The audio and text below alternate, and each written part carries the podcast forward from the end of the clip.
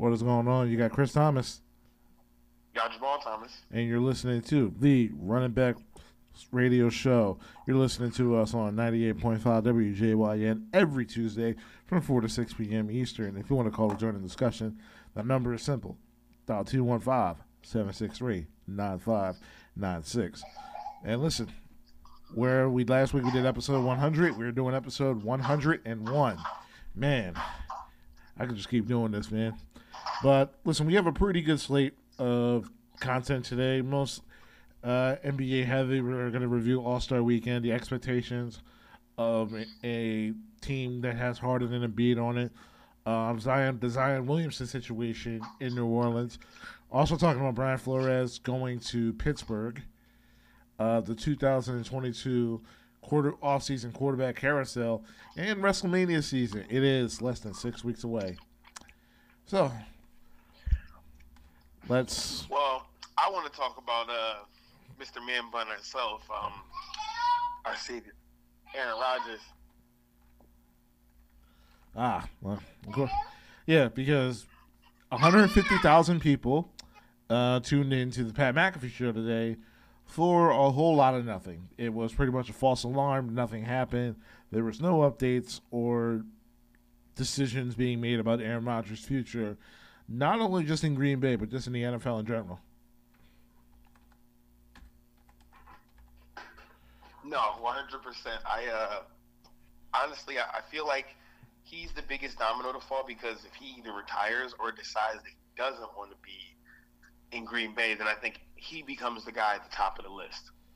You know, and then it kind of trickles down to Russ, and then obviously Watson, depending on how his situation goes, and then you can start speculating about any other quarterback besides that, obviously including the rookie slate, which we all know is a bit underwhelming for this year, but I digress. But um, do you see A-Rod truly retiring? Honestly, um, I can. Solely because yeah. because when compared to a guy, because obviously uh, they're the elder statesmen of the league. When I look at a guy like Tom Brady and compare it to Aaron Rodgers, here's the thing: there all there was no question in my mind about how much Aaron Rodgers, I mean, I mean Tom Brady, like eat, sleeps, breathe football. I mean, the guy even still then has still doubts about whether or not if this retirement of sorts still has any sort of validity towards it. So there's no question in my mind in regards to Brady's love of the game. And then when I compare and contrast to Aaron Rodgers, the offseason that he's had, you know, going on, um, you know, this uh, magnificent, you know, like adventure, this mountain walking, you know, with his uh, now his uh, ex-fiance now, you know, him hosting Jeopardy. It kind of feels like, okay, if I don't win, if I don't come back, so be it. I got plenty more options and other stuff I could possibly do. To me, it kind of feels like football is now become just a job towards him as opposed to like something that is supposed to be a career for pretty much most, if not like all, all constituents of the N F L. I think a guy who used being drafted twenty spots, I mean, obviously clearly now twenty spots later than he had any business being. I don't think he just let certain things go. Now, as being a San Francisco kid, a forty-niners fan growing up, he's never beaten them in the playoffs. Never beaten them in any game, big games when it mattered. And there's one Super Bowl ring over a decade ago. Now, if he really has his eyes towards Hollywood, I think if he wants to control his narrative, he's the type of guy he'd rather take one more year at a different location than to keep coming back for Green Bay's whatever cursed situation where you can win thirteen games a year, but can't even, you know, get out of the divisional round in your own home stadium.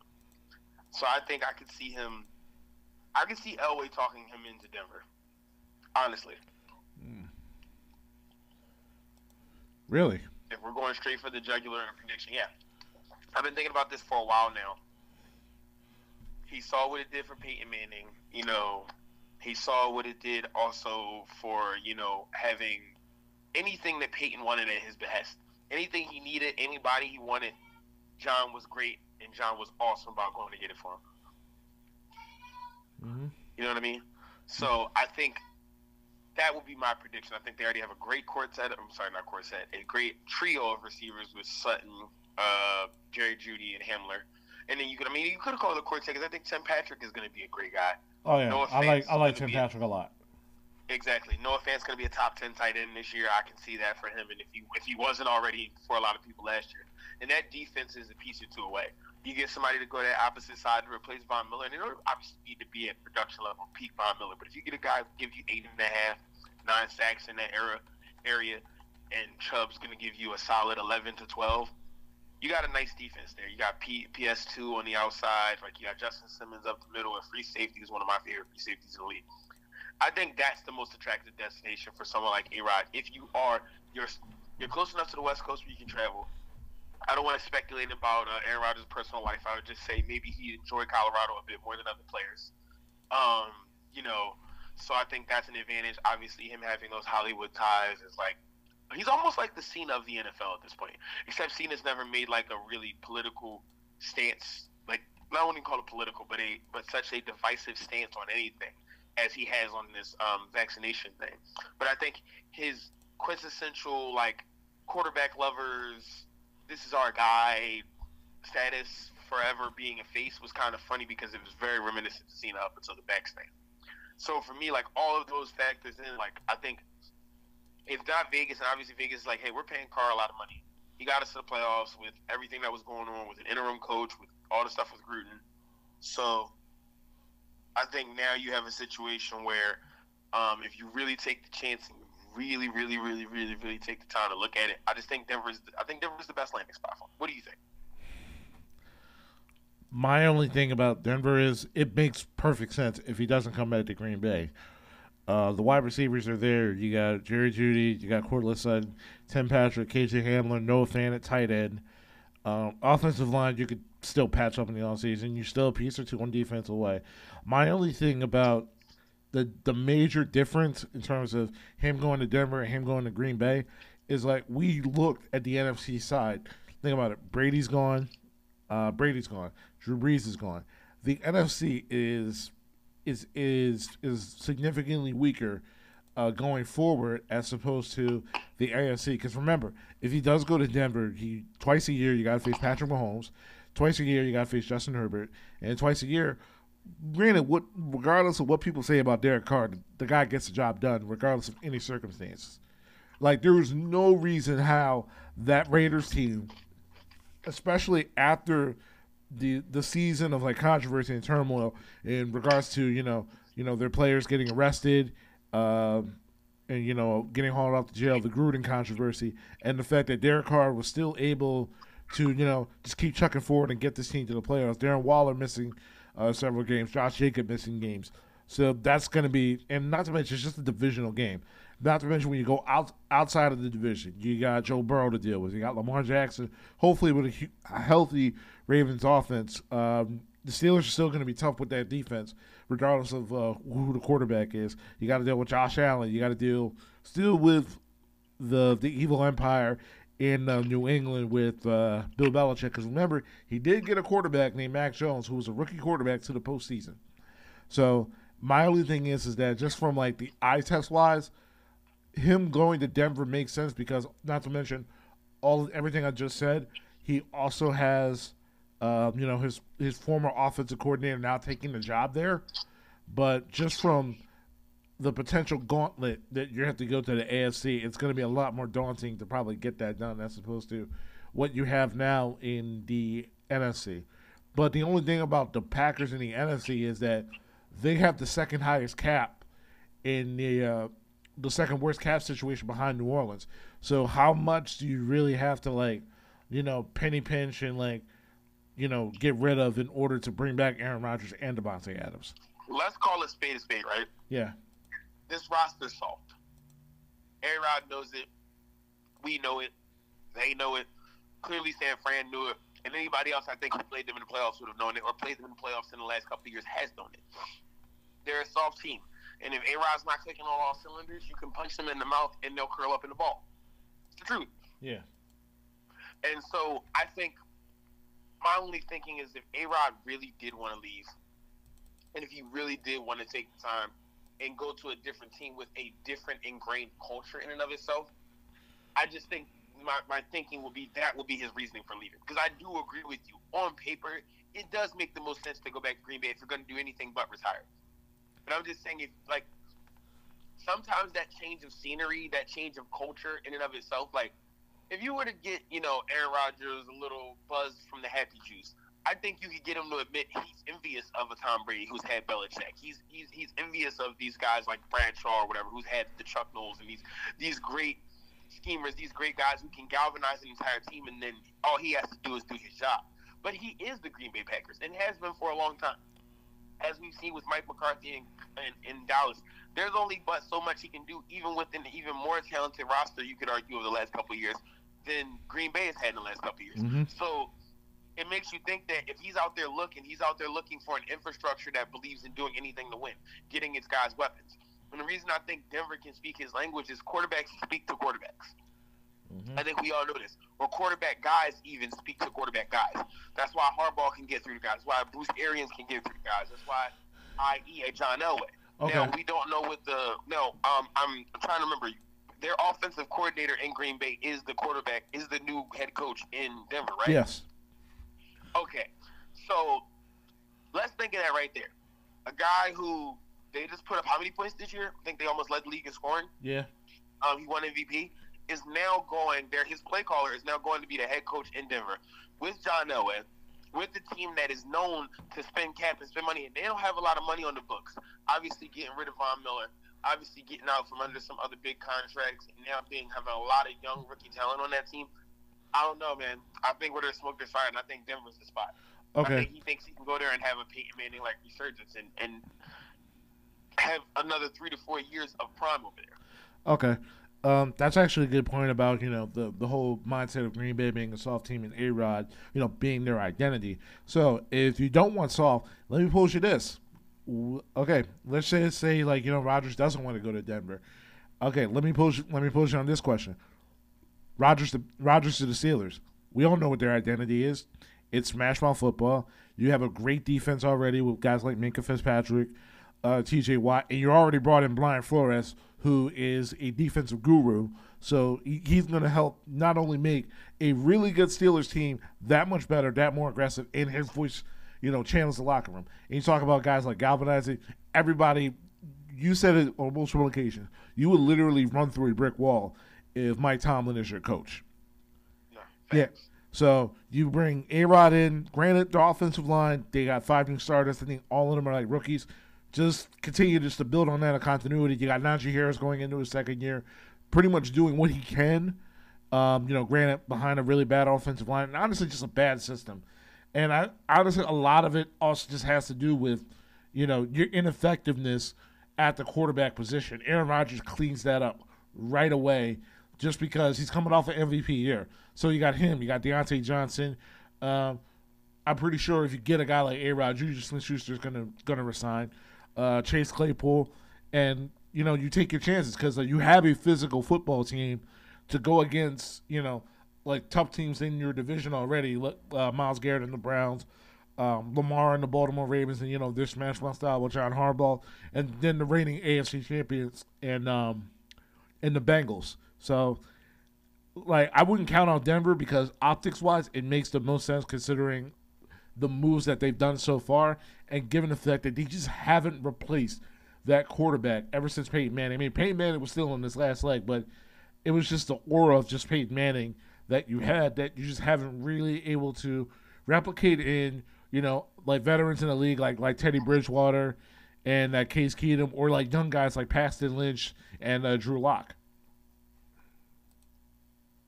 All right, so, okay. So my only reservation from the Steelers, and to be honest, everything else you said is right. And to be honest, they're probably the best match. But I just think he wouldn't want to live in Pittsburgh. Other than that, I really can't really give you any better reason. Like, they have receivers. Um, I would argue that the offense isn't as solidified for someone who, but I, I also would think that because we know how good A-Rod is, you know, he elevates everything. You know, he'll make up for the mistakes on the line. Najee Harris will have more holes to run through. You know, so he'll throw Johnson open. He'll, like you said, throw Smith-Schuster open. You got Fryer move. Um, you know, you got Washington if he wants to stay. Like, so you have some pieces, and then you have a high draft pick this year. So you could go get a Jameson Williams, a Drake London, you know, an, Ar- an, Arlen, an Arlen Burks or someone like that. Um, but I just don't think – I think for A-Rod, I think from everything that has been, you know, because we can only go what's off reported or what, what is out there. Mm-hmm. So what seems to be reported and what seems to be out there is, if any make decision is to be made, it's not just about winning. It's also about comfortability and him being close to the things he enjoys and him being somewhere that fits or is akin to his lifestyle. And I just feel like Pittsburgh is the opposite. It's like Green Bay, but further away from anything he likes. Yeah. All right, that's fair.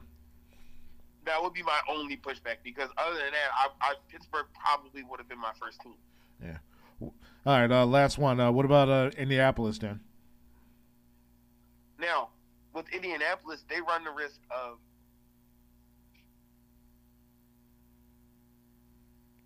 they run the risk of having situations where now you have see. Well, if you're gonna if you're gonna get rid of Wentz, then I would honestly argue that they're the perfect team, but I don't think they can take the dead cap hit and sign a ride unless he's coming at a massive discount. Yeah. So I think that would be my only hang up with Indy, because I think Indy's perfect too. Maybe they need to get a receiver in two through the draft, or maybe stretch some money out to see if somebody will come there and, and, and pair up with, with with some of their young guys. Yeah. And then you have uh, obviously Jonathan Taylor as a leading guy off the backfield, a defense that was pretty gosh darn good this year, top ten in the league if I'm correct. So I think Indy would be a great landing spot. I just think being able to get rid of Wentz. Now, if you can get a trade for Wentz where someone takes some of that cap relief and then that frees up a little money for A-Rod, then we're talking. Then I think Indy enters into that top three team for him. Yeah, but I don't I don't see anybody, you know, taking a bite on that Carson Wentz trade, especially after you just got him the year before. Exactly. It really does put you in a super, super, super, super tough spot. Yeah. All right, um, and real quick, uh, boom, just to end this uh, quarterback carousel uh, talk, real quick. Once again, you listen to ninety-eight point five W J Y N, the Run It Back Sports Show, sports for the culture. If you want to call to join the discussion, the number is two one five, seven six three, nine five nine six. So um, what's your hot take? So, like, the free agency is going to be a month or so away. We're seeing some moves slowly happen now. The, the Chiefs cut Anthony Higgins to save over eight million dollars in cap space. So, like, in regards to the quarterback, we've heard about there's some murmurs about Russell Wilson potentially getting moved, Deshaun Watson possibly now getting traded. Um, you know, teams are looking for quarterbacks, you know. So, like, what is your hot take that you've uh, going into this offseason about the quarterback position? I think now that Brian Flores is gone from Miami, that Miami will stop at nothing to trade Tua Tagovailoa for Deshaun Watson. Really? I think it's what they've always I think it's always what they've wanted to do, and I think it's always what the plan was. I just think Flores was the big kickback. I think he pushed back, and I think as he was winning at first and winning at a clip that it was undeniable, they really couldn't bother to to refute what he said. But I think once they could easily make him the scapegoat after last year, or just they just didn't care anymore. Now they're just like, we're gonna go get Watson. We got our coach, and this is what it is. Yes, yes. Yes. Sounds like Logan agrees. yes, yes, she does. yeah, fun fun fact. Uh, I almost not made it to the show today because I was almost abducted by her. that did actually almost happen. but yeah, um, yeah no. but uh, my yeah, hot no, take. I, uh, oh, okay. Go ahead, your hot take. Yeah, I want to yeah. hear this. I think there's some validity to Russell, the the Russell Wilson to Philadelphia. Of course, this would be your hot take. Why do you want to do this to us? Because it's it's weird, coincidental. Because listen, here's the thing: I rarely bet, but the fact that the odds went from like four hundred to like fifty, like over like the past like few weeks in terms of Russell Wilson going to Philadelphia, it it's telling me something. Here's the thing, and the one thing you need to know about the city of Philadelphia. Is the biggest thing about the Philadelphia Eagles is, number one, and most importantly, never take what Howie Roseman says as, as law. The man says a lot of lip service. Um, he, he's good on optics. Never take what he says seriously, because no matter what the situation is, if he's looking for a way to not just improve the team in his image or, you know, try to buy himself some job security, we clearly saw that, that the way he did it two years ago, putting pretty much everything in regards to the the, this fall, the fall of two thousand twenty of Carson Wentz and Doug Peterson. They got rid of both of them before they got rid of the G M. I've never seen a situation like that.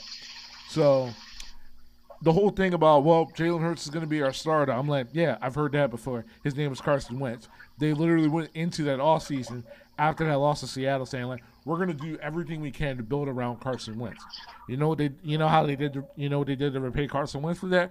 They drafted Jalen Reagor in the first round, and then they drafted his insurance policy in the second round with Jalen Hurts. That's why I'm not buying the whole, like, oh, just build around Jalen. Here's the thing. He watched, he has eyes. Jeffrey Lurie has eyes. They watched that playoff game. There are multiple throws down the field, particularly to Quez Watkins, that any other quarterback, upper echelon quarterback, could have made. Oh, we had that discussion that night where it was like, these are plays that whether you believe in Carson Wentz mentally or as a leader, I'll, I'll, I'll entertain those conversations. But when it comes to pure football talent, arm talent, him and Carson Wentz, Carson Wentz and Jalen Hurts aren't even in the same bracket. Not even close. Exactly. So my thing is that as much as nice, here's the thing, and it's it's kind of vice versa. It's like just because it's like kind of when it comes to Carson Wentz, the guy has all the talent in the world, but he just doesn't have it like in between the ears. And yeah, for Jalen, let's call it what it is. Yeah. So, but for Jalen Hurts, it's the opposite. He has everything that you want. He's a leader. He's likable. You, you, you want to, you know, believe everything that he says. He's a leader. I've never seen a guy going into his second year believe um, has a team has a team, you know, by the horns in terms of leadership, like like we've seen with Jalen Hurts. But the thing is, is that all of that and a dollar nine dollar or nine could buy you a cup of coffee. If anything, talent still matters in the N F L. And I exactly. think if you're not going to have this amount of draft capital and, you know, chess uh, pieces in your war chest and, to make this happen. So if the opportunity is to get your franchise quarterback to to get your opportunity to get a Super Bowl window, it has to be this year. Because, okay, let's just say you go with Jalen Hurts. You're still a middle-of-the-road football team. You go nine and eight again, and you're still out in the first round. You, you're out of a position to get like a Bryce Young or a C J Stroud next year. And what other quarterbacks in terms of optics are you going to potentially get next year? Deshaun Watson's probably going to be moved. Um, Russell Wilson's probably not probably going to get traded then. Um, so, like, the only other option you could potentially have is Kyler Murray. But you're not – but uh, but at that point, it's like – what's the point of me trading for Kyler Murray at this point? So if the opportunity now to I mean, get a quarter, you'd be getting an M V P front runner earlier in this year in his prime. I mean, I'm just saying. Okay, that's all right. That's fair, but yeah, I but mean, it's like, all right, but we're gonna put it out there. We gotta put it out there. Okay, but like, I would definitely take Kyler Murray tomorrow. And oh, I knew you oh, I, I would too. But here's the thing: like next year, if you do make that trade for Kyler Murray, not only have to give up, you know, draft picks for the next two to three years, but you also have to foot the forty-five to fifty million dollars contract extension to go along with it before okay. you even saw him uh, work in this system. That's true. Well, okay, so my biggest pushback on going all in for Russell Wilson, because I will give a Russell Wilson prediction after I make this one. Okay. But my biggest pushback for the Eagles to to go all in on Russ, my biggest fear is I don't want to be on the wrong side of history. And I think when you look at the history of the three or more first-round picks, whether it's the same year or whether it's continuous years, for one super talent never normally works out in the fashion for the team that gets the one the one singular super talent. It always, excuse me, seems to work out for the teams that get the assortment of picks to then use to acquire multiple talents. Um, think of think of Herschel Walker to the Vikings and the, the Cowboys getting back the picks that eventually became Michael Irvin, Emmett, and Troy. You know what I'm saying? So, like, the Ricky Williams trade where the Saints gave up a bunch of stuff and um, I forgot actually who they traded with. But who they traded with became great. I legitimately can't remember. I feel like a bad football fan for not okay. remembering who's on the other side of that. But um, my point being is that is my biggest fear is to give up all of this for Russ when we could have built our roster. And, yeah, Jalen might not be the guy, but once again, we've talked about, like, yeah, you do need a you do need a Josh Allen, you you, you, you do need a Joe Burrow, you do need a, a um a, um a, a, a Justin Herbert. You need one of those guys to compete. But I think, and I know that's a bad example because they lost and they put up the worst point total in Super Bowl history, and also only got to the Super Bowl because of a uh, happenstance. the the let's look at the twenty eighteen Rams. Let's look at both Niners teams, either twenty nineteen or this year. Let's look at the Rex Grossman Bears. Let's look at there are times throughout history that if you build a roster properly, you can still win a championship. Even on Eagles year, like Carson was amazing, but let's be honest. Before Nick turned on in the playoffs, we were we were all nervous. And any predictions you made were just faith based on your team, and nothing about his actual performance led you to think to be like, this guy is going to put in a historic playoff run. You know, so like, you you, you you you know what I mean? So like, even being you who's like, yo, we got this, you're sweating bullets when you're saying it. So I say that to say, but the thing that made us a champion was we had an amazingly built, well-balanced roster of veterans, young core pieces, young guys that we developed, guys that we brought in on one-year deals, and everybody kind of did their thing. Okay. But, so, here's my Russ prediction, and you can tell me what you think, and you can expound upon this. Okay. Russ to New Orleans. Mm. Now, I know, no Sean Payton, I get it, but I think Russ will look and say, okay, I got Kamara. I got Michael Thomas coming back. The Saints have a high enough draft pick that we can go get another piece on offense. The decent, the defense is already top ten unit. Mm-hmm. And this is a team that, with Jameis Winston on the field, I'm not going to say they were incredible, but this was a four and two, five and two team at one point. Mm-hmm. So I think if you were to put Russ there with his smart decision-making, his arm, you're going to have, you're going to have, if not as good, you got Marquez Callaway, who also came on last year, like, and you know, with Callaway's top end speed and Russ's deep ball, you got a guy who can now you can stretch this offense in ways that you couldn't before. You can throw wheel routes to Alvin Kamara down the sideline, and you know Russ is going to hit him in stride with that beautiful arc on the deep ball like he likes to get. So I just think that's my big prediction as far as Russ. I think Russ to New Orleans makes sense. I know everybody's like, well, Sean Payton's not there, so it's not the same, and you know, whatever, whatever. But I think. I think Russ is still looking at that team, because at the end of the day, as much as he might have respected Sean Payton, he's still going there for that team, you know? Yeah. All right. Um, thing is, is that being on the wrong side of history, um, I want to go back to that point. Um, okay. But you got to think, the last two years, what were the biggest moves in regards to the offseason in regards to quarterback? Two years ago, it was Tom Brady going to Tampa. You know what that happened? Tom Brady did exactly what was expected of him. He cut the turnovers in half by Jameis Winston, who had a thirty interception uh, season the year before Tom Brady got there. They went eleven and five. They got to the playoffs, and we saw that team was clearly held back by the ineptitude of Jameis Winston, and they went on a Super Bowl run. The following season, this last offseason, Matthew Stafford, they took the second highest dead cap hit in N F L history to go get their guy. Matthew Stafford. You know what happens? They made it to the playoffs again, but they just didn't burn out. They went all the way to the Super Bowl, and they won it. So my thing is that being on the wrong side, like think about it. Tom Brady was forty-three when he went to Tampa. Uh, Matthew Stafford is thirty-three when he went to uh, – he's thirty-three now um, when he went to L A. Russell Wilson, as of right now, he's thirty-three years old, and by the time uh, midway through the season, he's going to be thirty-four. So – my thing is that Russell Wilson also, the thing about Russell Wilson, he doesn't get hurt. The biggest injury that you saw Russell Wilson get hurt was just this year with the thumb injury. And you saw, like, after the thumb injury, like, you saw, like, uh, during, like, the Pro Bowl and, like, him making those uh, those uh, those those throws at the Pro Bowl, uh, like like those uh, old Madden oh four camp drills. Like, the arm is still there. The, the pinpoint accuracy is still there. So my thing is is that you put Russ in an offense – with probably the best offensive line he's probably going to have in his entire career here in Philadelphia. Regardless of who's the running back uh, for the Philadelphia Eagles, granted, I would like to go out and get one rather than hope and continue to either depend on Miles Sanders, and when you finally give him twenty carries, he gets hurt, and then we have to bring back Jordan Howard to come save our season mid-season. But also, you give him Devontae Adams, who – if, granted, better quarterback play and better targets, the guy's a one thousand yard receiver. Dallas Goedert was one hundred fifty yards away from uh, a one thousand yards receiver. Quez Watkins, there was a lot of meat on the bone when you watch those ta- when you watch that tape. He could have been a one thousand yard receiver because the guy had a sneakily had a sneaky um, seven uh, six hundred seventy yard season. So if you add num- um, you have a num- you add a, like a number two wide receiver, you know, somebody you can play on the outside. And uh, put Quez Watkins in and the slot. Allen Robinson. Yeah, and Allen Ro- yeah, and Allen Robinson, a D J Shark, a, a possession guy. So if you yep. do if you do that and you make that trade for Russ, Um, but in the end, also, the thing about, like, trading so much about the – here's the thing. We already are on pins and needles in regards to what Howie Roseman does to the draft. So instead of hoping that Howie Roseman does the right thing, he could just do the right thing and just get your franchise quarterback right here and there.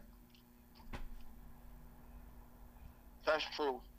And at this point, we're already freed up so much money-wise going into next year and then going into even the following year of twenty twenty-three or that summer that – I, I wouldn't mind having Russ on the books, especially because it makes us a more attractive free agent destination, and then it ups the ceiling of the team already.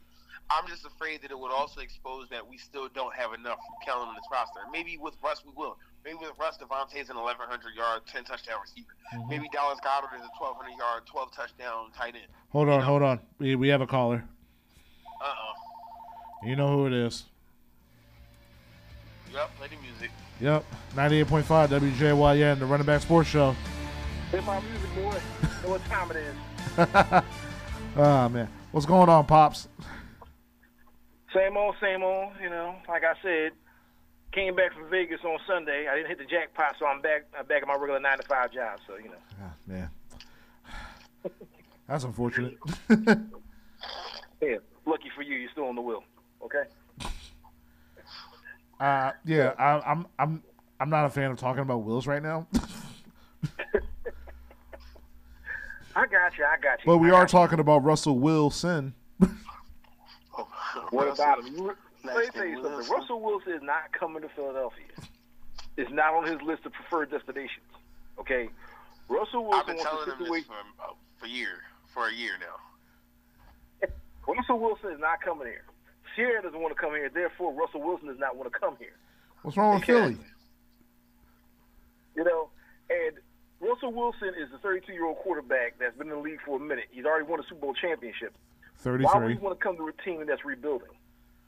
Hold on. First of all, we're not. First of all, we're not rebuilding. We was a playoff team this year, first and foremost. You can clearly see that we were in. That's because the other teams in the league were so bad and everything. The Eagles were at least worse. Nine and eight, and that's something to be proud of. Granted, you know, granted, Sirianni overachieved, but the way that team looked, especially on defense, are you kidding me? Okay, we had no line. Okay, we had no linebackers. You know, God bless Alex Riley. He has tremendous heart. He ain't gonna get it done. Okay, we need a new edge rusher. We need a new lineman. Okay, and we got we got to beef up the O line because you know some of the guys on the line look long in the tooth. God bless Jason Kelsey coming back for another war, but he's been through too many wars over the years. He's getting worn down. All right. And let's face it, Jonathan getting the defense, come on now, really? I mean, well, you just mentioned the fact that he has no linebackers, and during that playoff game, we were without our best pass rusher in Josh Sweat. So is it really that much on Jonathan Gannon or the fact that he just does not have the talent to equip his scheme with? It's a combination of both. Because when you have your defensive backs ten yards off the receivers and they're gaining, like, you know, groups and groups of yardage and everything, come on now. Common sense dictates you play press coverage. You play man-to-man and stop playing, like, off the ball and off the, off the receivers. Come on now. My granddaughter knows that. And she's only three years old. So, uh, nah. One more year with Jalen. Let us use those draft picks to rebuild the team, to make it, you know, at least at the very least, make the Eagles a destination place. Because the only way they're going to get free agents is to throw gobs and gobs of money at them. You know, that's how free agents work and everything. But you know, the Eagles aren't the premier. I mean, don't get me wrong, the Eagles are still, still relatively a good organization, but they're not where they are like a few years ago after they won the Super Bowl, or you know. Where people, you know, where Chip, you know, before Chip Kelly destroyed the team. So let's talk about like you know giving up two draft picks to get Russell Wilson, giving up draft picks to get Deshaun Watson. Nah, and Deshaun Watson still has still has his uh, civil case, twenty-two civil case to deal with. He's not. If he, let me tell you something. There would be such an uproar if the Eagles um, traded for Deshaun Watson and brought him here, because he was still at probably his service suspension at least eight games. You really think the fans will go for that? They brought um, they brought Deshaun Watson here, and they had, I mean, they did bring Deshaun Watson here. Who will be quarterbacking for him for the first eight games? Gardner Minshew? Minshew Mania, baby. Oh, uh, here we go. I forgot. You're in love with that mustache. My mistake. You're in love with that mustache. My, my mistake. My mistake. I forgot what I was talking about. See, I was saying the entire time, I'm with yeah. you, Mister Marlon. We should take the three picks, rebuild around those guys who we got on the roster. Whoa, whoa, whoa.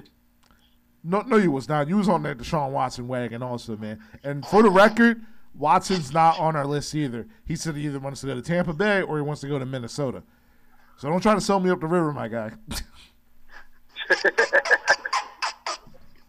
Mm-hmm. I was saying if we couldn't have Deshaun, though, I was cool with building around Jalen. Uh-huh. That was what uh-huh.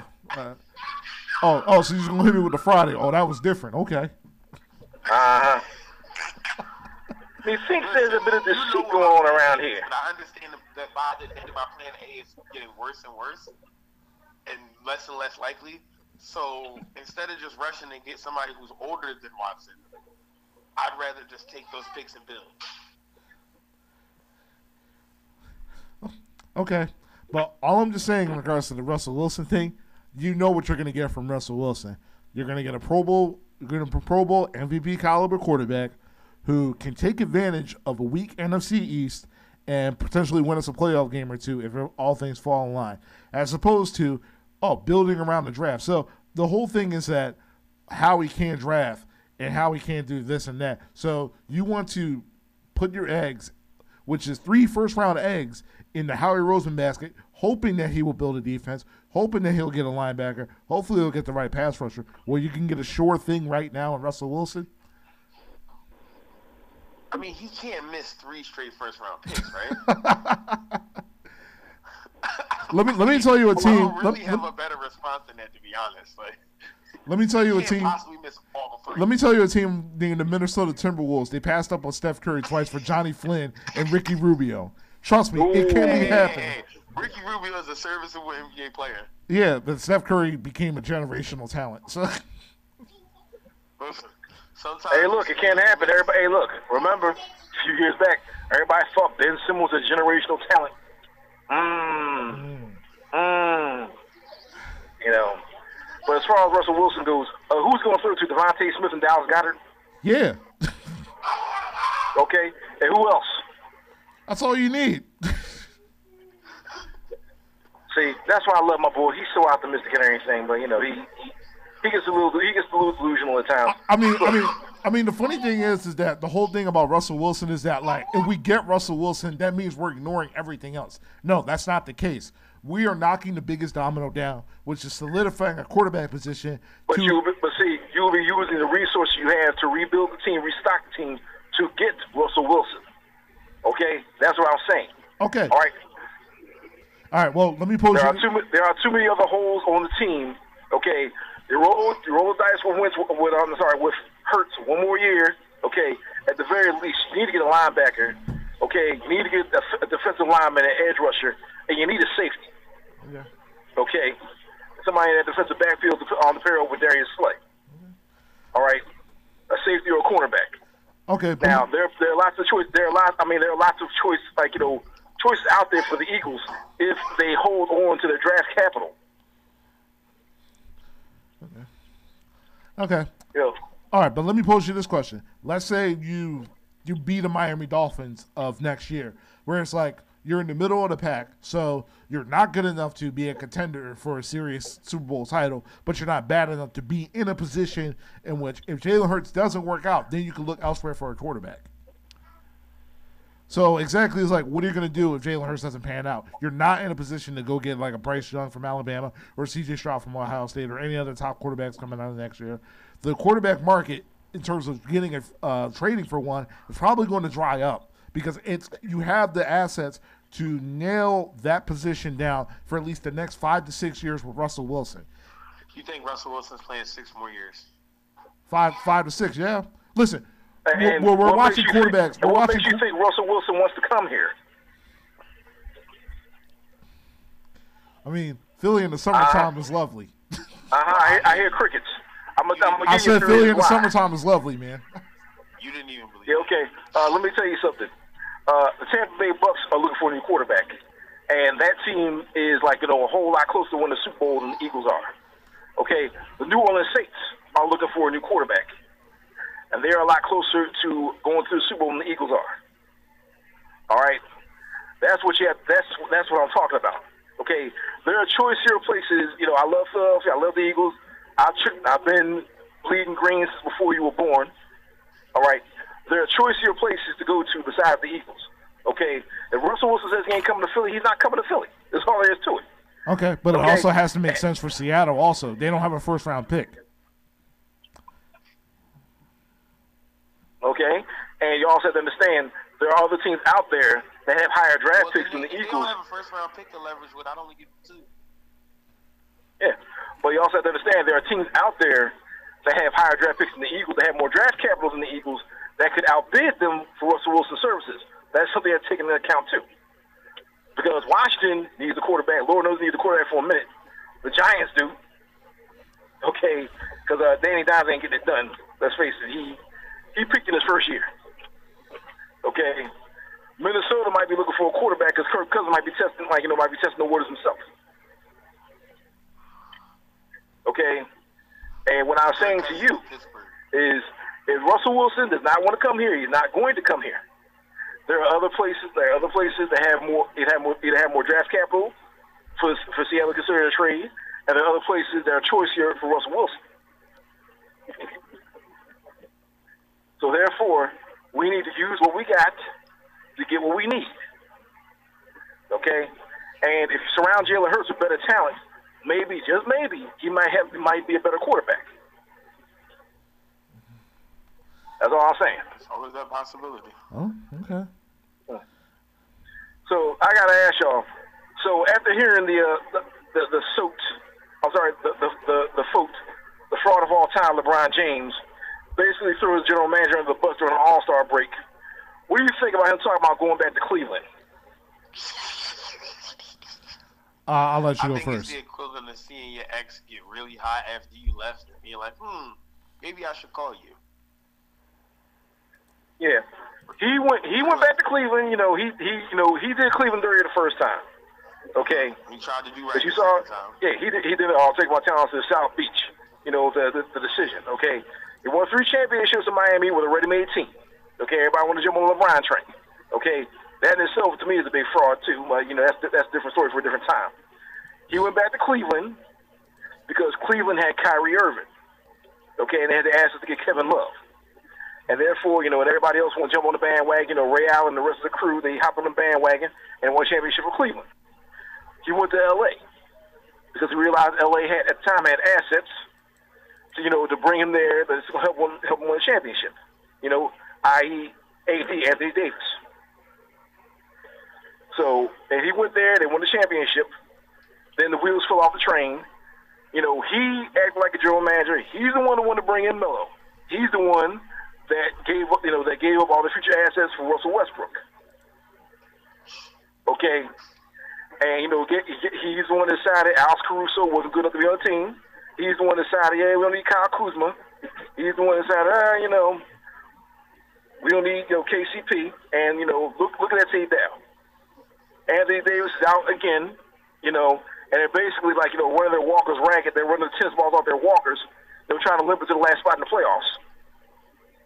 And for, for LeBron to basically throw his general manager under the bus, if he's mad, okay, fine.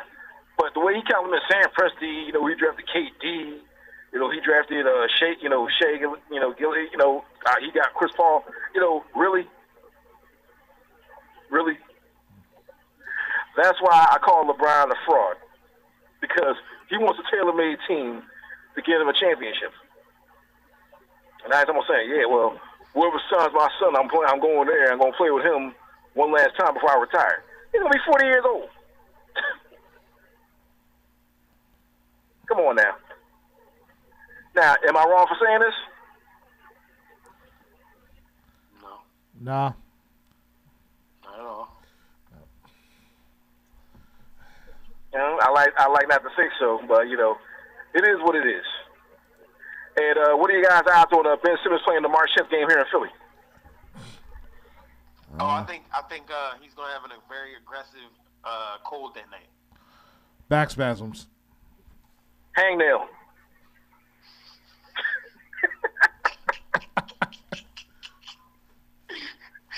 No, no, but no, better yet, better yet, mental rest day. He was up game in two league. He's going to have a mental rest day. How about that? No, uh, he was warming up, but he jammed his finger on the basketball. He didn't feel right. Yeah. No, actually, he sprained his wrist carrying his girlfriend's pocketbook. I just know yeah, if he come out shooting threes, he ain't going to make it into the arena in Philly. I'll tell you that much. Oh, man. Mm-mm-mm. So how do you like Joe, how do you like Joel's uh, M V P chances? Um, I like him a lot. Um, like, obviously, we're going to see Friday, you know, with the inclusion of Harden, and, you know, we're going to see, like, how those two are going to be able to feed off each other, uh, whether it be off the bat or is it going to take some time. But right now, he's leading the league in scoring. They're third in the East right now. So I think if they, as long as they maintain, you know, third or second, like in the Eastern Conference, they're only two and a half games back from the number one seed. And you didn't have Ben Simmons playing the entire year, and you're finally getting James Harden post All-Star break. That is that says a lot in terms of how much Joel Embiid matters to your basketball team. So I feel like as long as he, you know, continues, um, I feel as long as he continues, you know, being consistent in terms of, like, you know, still leading the league in scoring, I feel like the M V P is going to be his. And just stay healthy, man. Just... Yeah, well, see, unlike a, a former ba- a Sixers basketball player, when everybody got on Joel Embiid about being fat and being out of shape, what did he do? He whipped himself into shape. He came back a monster. Okay? Somebody else, when they got criticized, you know, they went back into their shell like a little turtle. You know, so I give Joel most props because he's been, he's been in straight beast mode for a minute now. And I give I give him the most props, the most respect. He's been a monster. If he keeps that fire and intensity and everything, I mean, the Sixers are going to go deep in the playoffs and, dare I say, you know, make a finals run, especially with the addition of Harden. Mm-hmm. Yeah, so now we're we'll ready keep... to make a finals run with Harden. Oh, and a little bit of breaking news. The Sixers signed Willie Cauley-Stein to a ten-day contract. I don't hate that at all. Nope. Perfect. Yep. Well, all I need you to do is come in for ten to twelve minutes, block some shots, catch some lobs from James Harden, and get some rebounds, young fella. Yep. So, so, so tell, I was gonna, that's funny because I was going to ask you guys, who do you like on the on the buyout market? DeAndre Jordan or Robin Lopez? I even know Willie Cauley-Stein was out there, or still in the league for that matter. Yeah. Apparently, uh, I need a, I, I want a guard. I want another shooter. One more shooter. Yeah. Well, if I be out there. Because really, truthfully, I want the Sixers to sign Dragic. Yeah, but once the Nets got on, I was like, I saw that coming. Yeah, but it's like also Dragic is more of a slasher than a shooter, so. It, well, I, just from the Nash connection, that was his rook, his backup. So yeah. I figured if he was going to sign with anybody, it would have been them. Even like, say if we both called, I feel like he, the Nets had to one up because of Nash. Mm-hmm. Yeah, well, we still really, you think about it, who on the team is a real true point guard? If you say Shake Milton, I'm going to hang it up. I mean, Harden is the closest thing we have. He's a he's a facilitator. He can control an offense. He can get guys their shots, kick out to the shooters, set up people for lobs and dunks. So he can run the offense. And then if Maxey only has to run, quote-unquote, the offense for anywhere from ten to fifteen minutes a night, I can live with that. Because if he's the second, if he has to be the second and third best player on the floor at all times, give or take if Embiid and, and, and Harden on the floor, I, I don't think that's terrible. Especially because there'll be nights where Tobias will step up. All right, well, it'd be nice if Matisse Thybulle could hit a shot, but, you know. Oh, I mean, I, my, I always tell Chris this all the time. My biggest thing with Thybulle is he's incredible. It's just we'll be on a – and I know you know exactly what I'm talking about. We'll be on like a nine nothing run. We'll get a steal. Somebody will kick it out to him in the corner. He'll just clang the three. They just kill all the momentum. It's just like, dude, you, you like that's what your job is, is to play defense and hit open transition threes, and you just never finish your job. Well, see, if he could transition into a Bruce Bowen type player, I could live with that. Because remember, Bruce Bowen was a defensive ace, but he all yep. but uh, unlike Thybulle, when Bruce Bowen was open and he had the open jump shot and everything, he always nailed it. He, he would always hit the corner three when you needed it. So if Cyborg can, can evolve into like a Bruce Bowen, like, you know, Mark two, I can live with that. Because what exactly, he's doing right now. I, I know he's not going to be a star offensively. He's too inept offensively. But well, if he can just start hitting open shots, you're good. You're golden. You can hit if you hit forty percent from three and defend the way you defend, you gonna make a hundred million dollars at some point. Yeah, just be Easy. just be, yeah, just be a Bruce Bowen, Shane Battier. Like that's all we can ask. That's all we can no. ask. But that's the so thing. We'll, I'll be honest. We'll guy name. One of our Wilson Chandler. Somebody was like, so, um, "What's an X factor nobody's thinking of in a chance for a finals record?" And it's the development of Matisse and Tyrese. Because if they can both understand the moment and really step their game up, that's two big rotation pieces. If Matisse is hitting open threes, if Tyrese is being aggressive, getting to the basket, getting guys involved in the pick and roll, and having Harden here to really get him to understand how that pick and roll works and really who to look for and what angles to take to get certain shooters open, that's going to open up the floor even more. So, very true, very true. I mean, and who else is out? I mean, you say you want to shoot. Who else do you think is going to be on the buyout market for the Sixers to maybe sign as an extra shooter off the bench? I don't know. Like, I don't know who's really not. Like, who's, who's on, the, on, the, on the outskirts. I like, like, a Brent Forbes. I would take Brent Forbes. I would take um, – What about a Gary Harris? Gary Harris. I would – well, Gary Harris is not really a shooter, but, I mean, I'll take another bench guard. For real, for real, honestly, like, I would love a shooter, but like like Mister Marlin said, I think – we need another point guard. You need one more, like, O G D J. And that's going to sound like a weird example, like D J Augustine. Somebody who's like, I'm not going to turn the ball over. I'm going to swing the ball when I need to. I'm going to stack guys up. I'm going to play adequate defense, and I can hit an open three. That's really all you need. Hmm. Well, we'll see how things go come this Friday, and, uh, you know, the new look Sixers look. And... Hey, Wilson, where, where, and uh, I asked this last week, so uh, where do you think uh, the Broncos going to wind up at? You Carson, the Broncos wins. What was that, Jamal?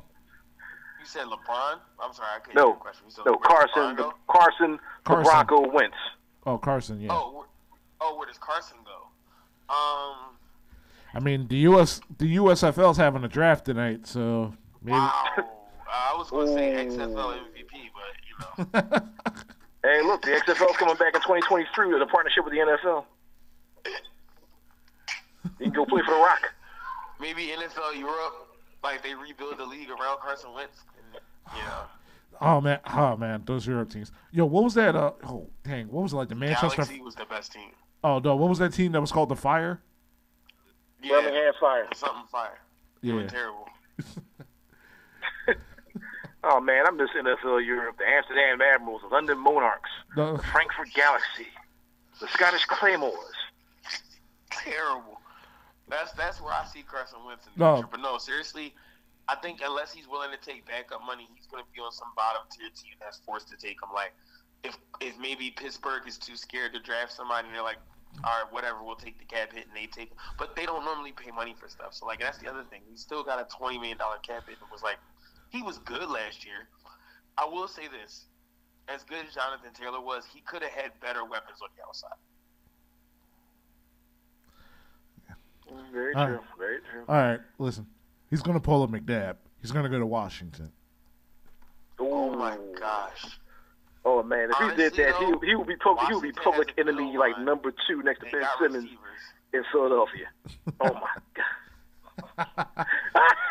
I mean, I'll be honest, y'all laughing? Carson to Washington makes a lot no, of No, no, no. That's why I said it. Like, it, it it solves their quarterback problems for the time being. You got Antonio Gibson, J D McKissick in the backfield. You got Terry McLaurin, uh, Logan Thomas at tight end. You just need to get another wide receiver, too. Which you have the money to, or you in, I think, what what did Washington pick in, like, tenth or something like that? You uh, get yeah, eleventh. eleventh.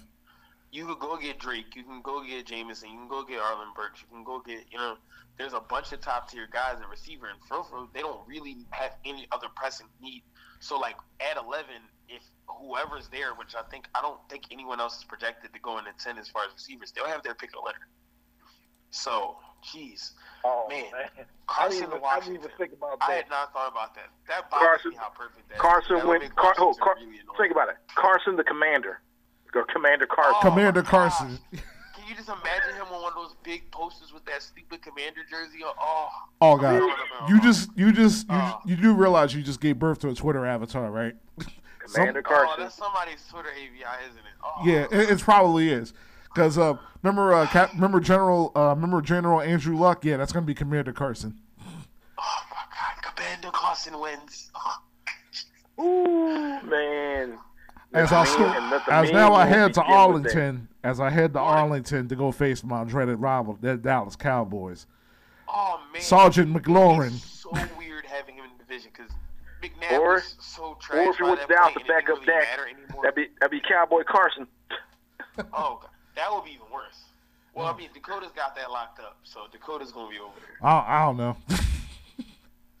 And, and one more thing. So, what do you think about uh, the Pittsburgh Steelers hiring Brian Flores? You know, even though he's in the midst of a lawsuit against the N F L for discrimination.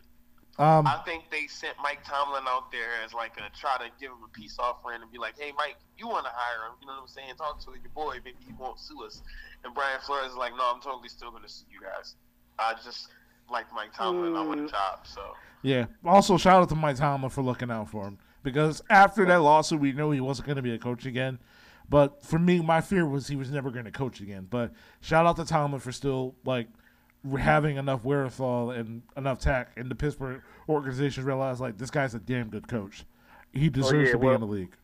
Without without question. See, the thing about it is, I don't think they hired him to pacify him. The Pittsburgh Steelers are the one that like you know instituted the Rooney Rule because the Rooney Rule is in there to their legendary owner. God, you know, God rest his soul. Because they they probably are one of the more progressive organizations in the N F L because they took a chance on Mike Tomlin. Think about it. In their entire history, they've only had three coaches. Chuck Noll, what's that guy? Um, Bill Cowher. Bill Cowher and, you know, Mike Tomlin. Chuck Noll, Bill Cowher, Mike Tomlin, that's it. Three. Yeah, and they've and they've always they've always been integrated they've always integrated like, you know, African Americans into their staff. You know, even when the rest of the N F L was like, you know, behind them. And them hiring Brian Flores, they're sending a message to the N F L saying, you know, we're not part of this. We want, you know, we want progressive everything. And even though Brian Flores basically blackballed after he dropped that bombshell, they said, you know what, we're going to hire him. So our hand, you know, they, we're hiring him, you know, because you think about it, he's a good, co- you know, he's a good coach, you know. And on top of that, they say, you know, our hands are clean to this. So take, you know, the rest of y'all can, you know, basically kick rocks. So do you think – so you don't feel like any of this is like – not to say he's in cahoots with the N F L, but as, but as far as like – as far as uh, Art Rooney or I guess his son is like kind of like trying to clean up the N F L's mess by hiring Brian Flores? No, it's – no. The Steelers are pretty much done – the Steelers are pretty much like, you know, done their own thing. Because they're such a storied franchise – you know, because they, they're they're probably one of the most storied franchises in the N F L, along with the the San Francisco forty-niners and dare I say the Cowboys. Well, we ain't, we ain't talking about that. Uh huh. Yeah. Yeah. Where they're pretty they're pretty much like you know an island unto themselves in certain things, you know, because like I said, they were the first ones to really have like a balanced staff between like you know African American African Americans and Caucasians on their coaching staffs. And even their old, their ex-players, like guys like, you know, Joe Green, you know, all the like and everything, they kept them as integral parts of their organization for as long as they wanted. They, you know, they they always reward, rewarded loyalty, whether the players were black, white, you know, you know, Latino, Mexican, you know, whatever. So, therefore, you know, my hat's off to the Steelers to get mad respect from me for being, you know, for being progressive. And they're trying to let the N F L know, N F L know, saying like, look, you know, this can't keep on going on. You know, and for Bill Belichick to call, you know, you know, the other Brian accidentally, you know, calling like, you know, Brian Flores accidentally to congratulate him on getting the job. We started calling the other coach and everything.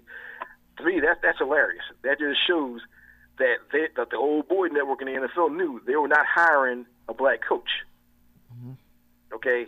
And some of the coaches, you know, Eric Bieniemy and uh, Byron Leftwich, the fact that this little assistant coaches and everything just boggles my mind. It really does. Okay, well, and the fact that the Eagles, and also the fact that the Eagles didn't hire Duke Staley, that still boggles my mind too.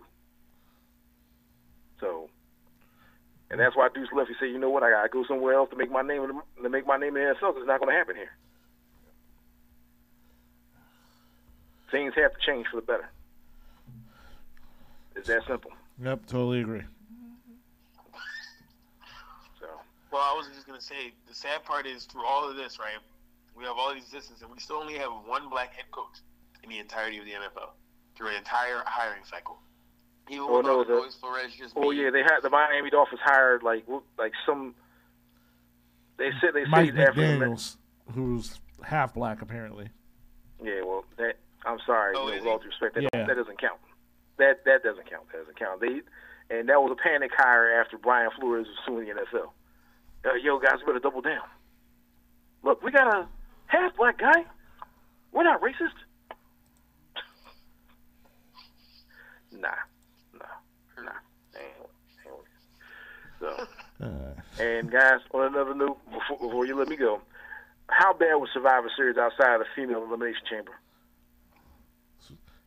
Oh, you mean the elimination chamber in Saudi Arabia? Yeah, I'm sorry. How bad? How bad was the elimination? Aside from the women's match, it was actually pretty decent. Um, how bad was it? You want to go first, Kris? I mean, I have a million thoughts, but I'll let you go first.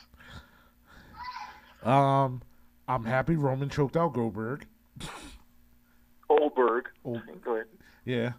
Um, the Lita Becky Lynch match was actually a lot better than what I was expecting.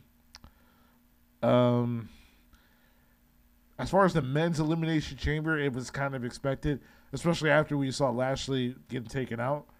And, uh, yeah, shout out to Austin Theory for taking that spot because no amount of money in the world is going to make me take an F five off the pot. That is a fact.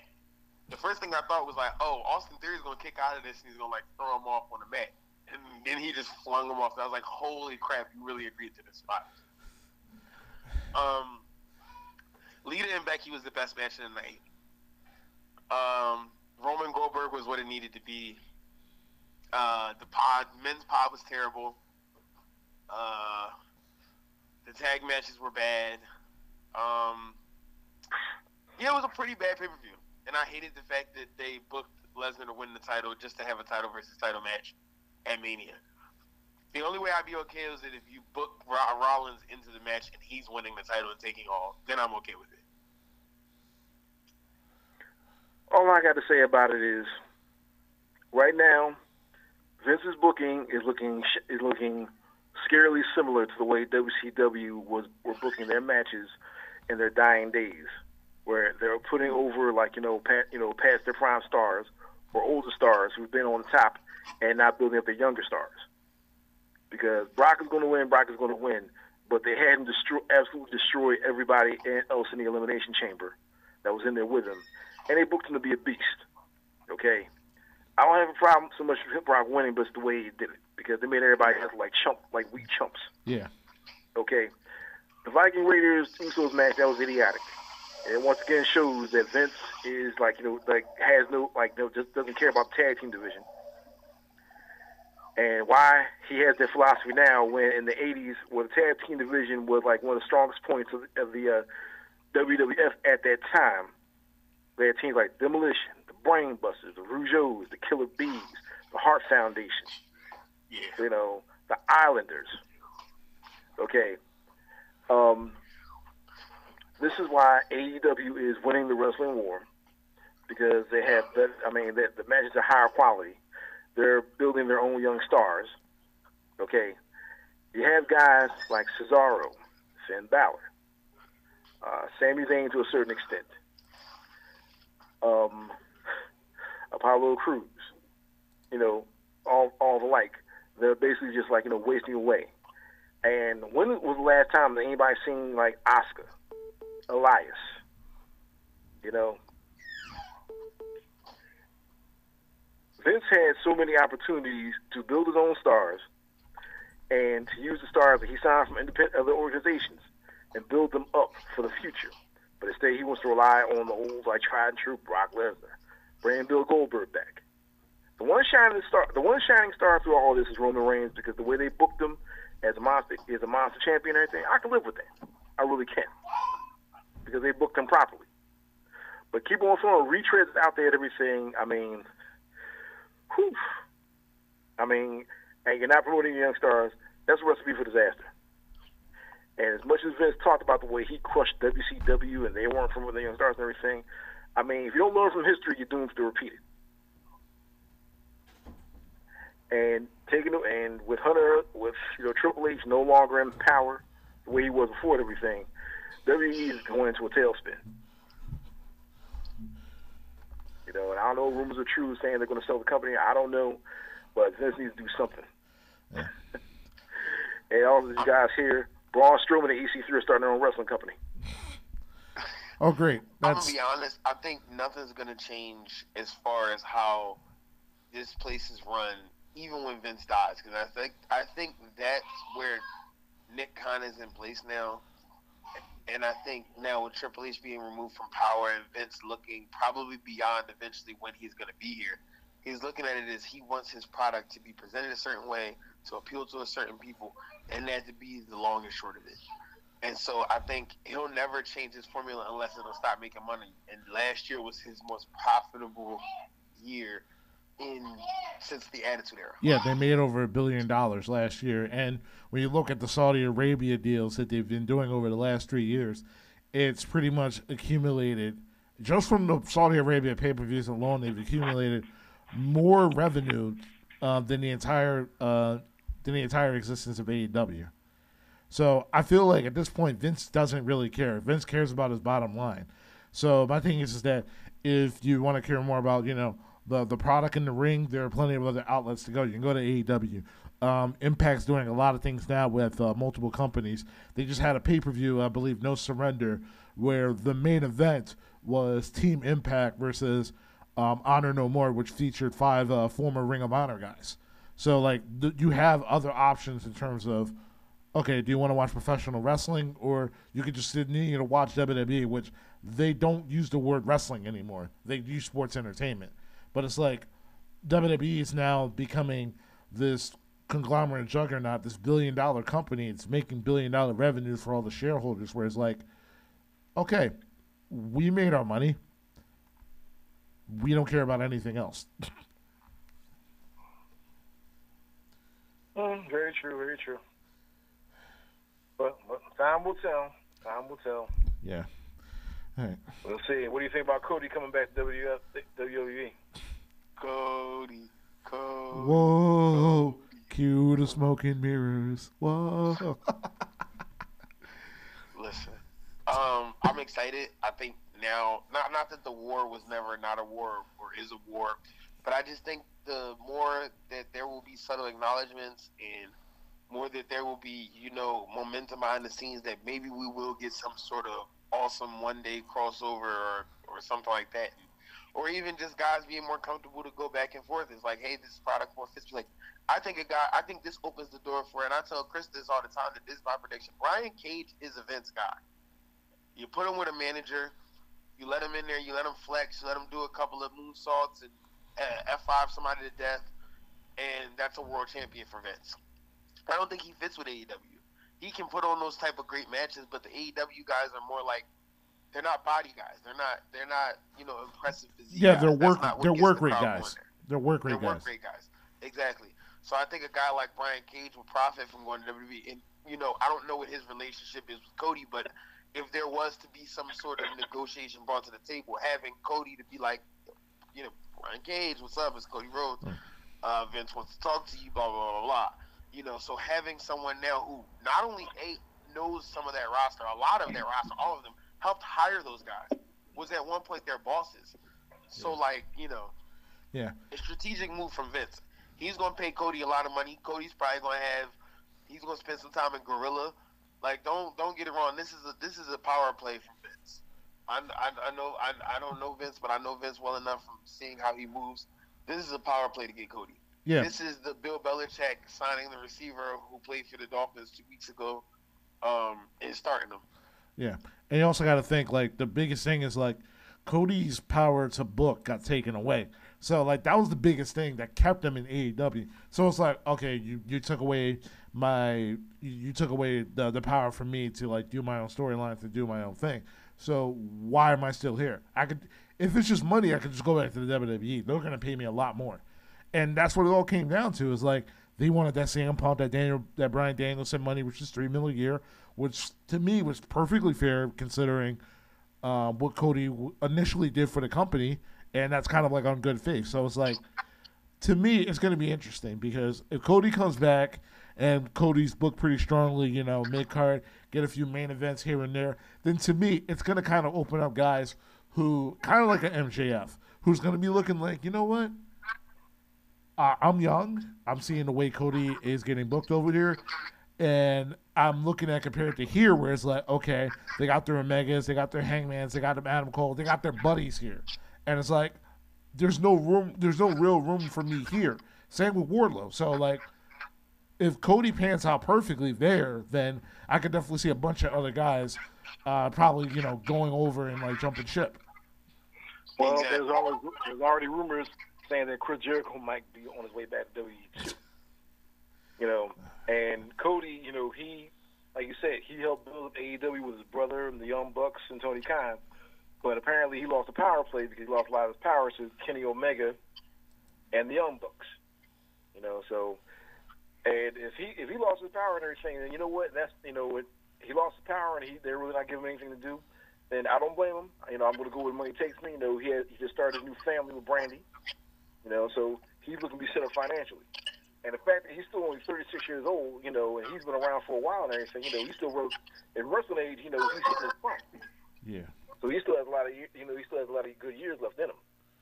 So we'll see what happens with that, you know. And really, I wish Cody nothing but the best. And that whole that way they underused him was criminal.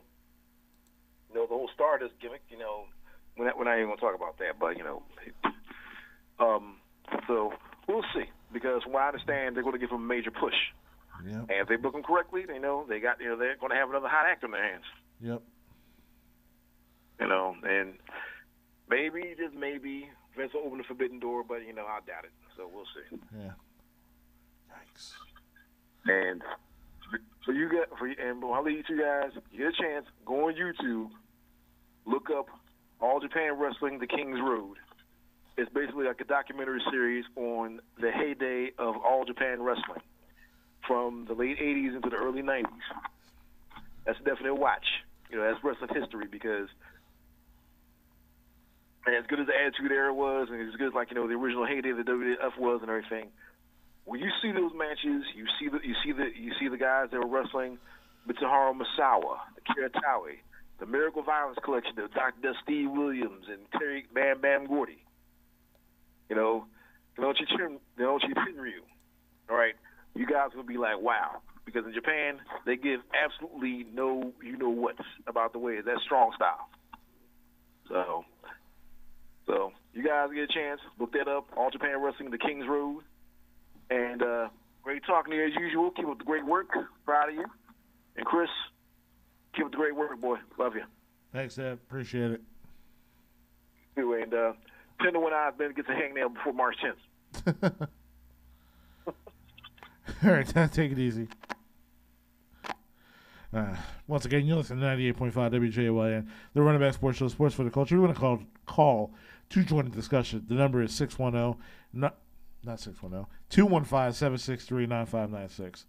Oh, my God, I almost gave up my phone number and on air.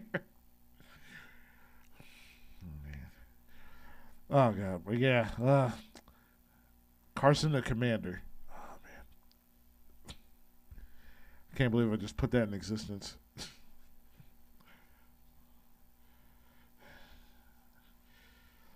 But, yeah, right here it's me, uh, Kris Thomas and uh, Jamal Thomas.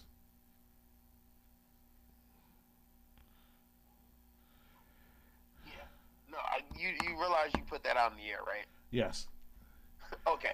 Um, I I, I kind of hope it happens now. There. Um, it's all your fault, one hundred percent. Carson, the com- the Commander Carson. Let's do. Yeah, and who, Commander Carson, whose teams go six and ten, but two and zero against the Eagles every year. And you know what? That two and zero is just enough for us to not make the playoffs. Every year. I love how this is a joke to you, but you just cursed our team for the next ten years to be beaten on by Carson Wentz in a jersey almost as ugly as his beard. Okay, here's the thing. Hear me out. Is it kind of bad that I? Is it kind of bad saying that? Okay, it wouldn't. As long as Howie's here, he kind of deserves it.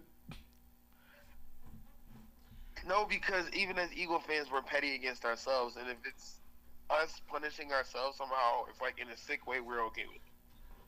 No, but here's like T O B won the Cowboys. Like no one wanted it, but it was like this is our fault. We accept this. All right, here's the thing, though. But we all here's the thing. We all sold our souls for that Super Bowl. So one hundred percent. So anything that comes after the fact, I'm like, listen, I'm fine with anything that comes after the fact because I just want my Super Bowl of my lifetime. And you know what? That's going to be the I don't care what happens because Carson's going to be in Washington. Oh, my gosh. That, this is the the consequences. We sold Carson Wentz's soul to win a Super Bowl. Yes. Then we erected a statue of Nick Foles blasphemously. This is this is crazy. Yeah, this is this sacrilegious. Is how dare we? This is how dare we? And now Carson Wentz is about to be Car- Commander Carson, which I'm never going to get tired of saying that. um,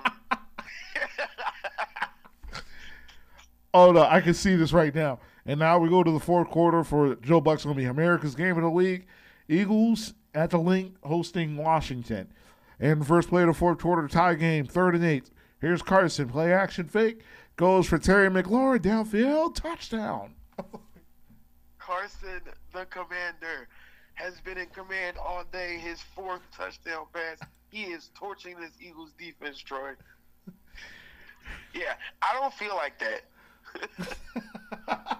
So after today, we're just going to bury that entire notion that the Washington Redskins should take the cap. Hey, hey, it's Washington million. Commanders now. It's Commanders. Oh, I'm sorry, the Commanders. I'm sorry. I'm How sorry. dare you? Sorry. Listen. I'm sorry. Listen, Commander Carson will have will, will, will strip your rank right here, mister. Why does he sound like he's part of Buzz Lightyear's squadron? Commander Carson. Commander Carson. He sounds like he's a higher up. Listen. He probably is. I, Oh, gosh. Did we even finish the quarterback carousel? Oh, yeah, we did. We did. Okay. We talked about um, Wilson. We talked about Rodgers. We talked about Watson. We talked about Carson. And pretty much how we are trying. WrestleMania season. Uh, no, no. We haven't talked about the N B A yet, actually. Oh, yeah. You're right. Yeah. Okay. So, All-Star Weekend. Probably one of the worst All-Star Weekends. Terrible. All yeah. right. And that concludes our All-Star Weekend section. So, the rest of the N B A. Here's my thing about all right, real quick though about like, oh man, the all the, the slam dunk contest is boring. Now, here are two things about it. Number one, every single dunk you could possibly think of, without the without the usage of props, have already been done. So there's really no way more that you can get more creative with the All-Star. And number two, the one thing that you have to do, because the biggest thing like growing up in terms of watching the All-Star game, is that. They, they were young talents, but, like, they were young talents that we knew. So, like, if, if if you were in a position in which you got a guy like a John Morant or, like, a healthy Zion Williamson, uh, a Miles Bridges, and, like, um, who's another young, um, talented dunker? Are you saying guys that'll be in the game in, in, in years to come? Yes. Uh, Darius, you know, Evan Mobley, Anthony yeah. Edwards. Like, oh, yeah. Oh, yeah. Anthony Edwards. There. Yeah. If those were your guys, if it was Ja, Anthony Edwards, uh, a healthy Zion Williamson, and let's just say, like, let's just say for some giggles, uh, LaMelo Ball. If that was your all-star, if that was your slam dunk, it would be a lot more appealing. Because the thing is, is that, like, a guy like Obi Toppin, who cares? The guy's going to be a bench piece. So, like, I feel like they should do more of a consistent effort in terms of, like, getting younger, younger, more noticeable talent that the like N B A and casual fans know for years to come, as opposed to just finding the bottom of the barrel guys that you have been ch- churning out for the last week. But here's the but here's the truest thing about how the dunk contests are even, like, sort of volunteering things randomly for the league that felt like things that all the stars did when we were kids is doesn't appeal to these guys anymore. These guys would rather play in a two K tournament for money than to do the dunk contest. And that sounds like I'm like close to thirty millennial bashing, but like it's kind of the truth. And so I think that's why you don't see guys like Anthony Edwards or or guys like Ja being like super gung-ho and ready to be the number one guy. Like, I'm going to the standard. It's why LeBron, and once again, all of these guys truly are just following the mold, and we know whose mold it is. We talked about it last week on the show when we were talking about the Ben Simmons thing. It's LeBron's mold, and whether he's carried it the most honorable way, like you never felt like LeBron was like felt like he was too good to do this thing. Like he just was like never did it. But like, how many years would it have been awesome for the best guy in the league, LeBron stinking James, to you know have decided, hey, I'm going to kill it in a dunk contest, you know, like. Like and and and and this is not to bash, because truthfully, you know, I think one thing that was cool about it is, like, it was always guys between that second and the fourth year kind of barrier, you know what I mean? Like, guys who were like, oh, this guy might be a star soon, but he's got that bounce. So, um, you know what I'm saying? Yeah. So, I think that's what, you, like, you don't, like, a young Iggy, a young T-Mac, a young Kobe, a young Stevie, uh, um, um, um, a young V C, like, all these guys before they were bona fide stars, and then obviously once they were stars, they decided they didn't really want to, you know, do the contest anymore, which I understand.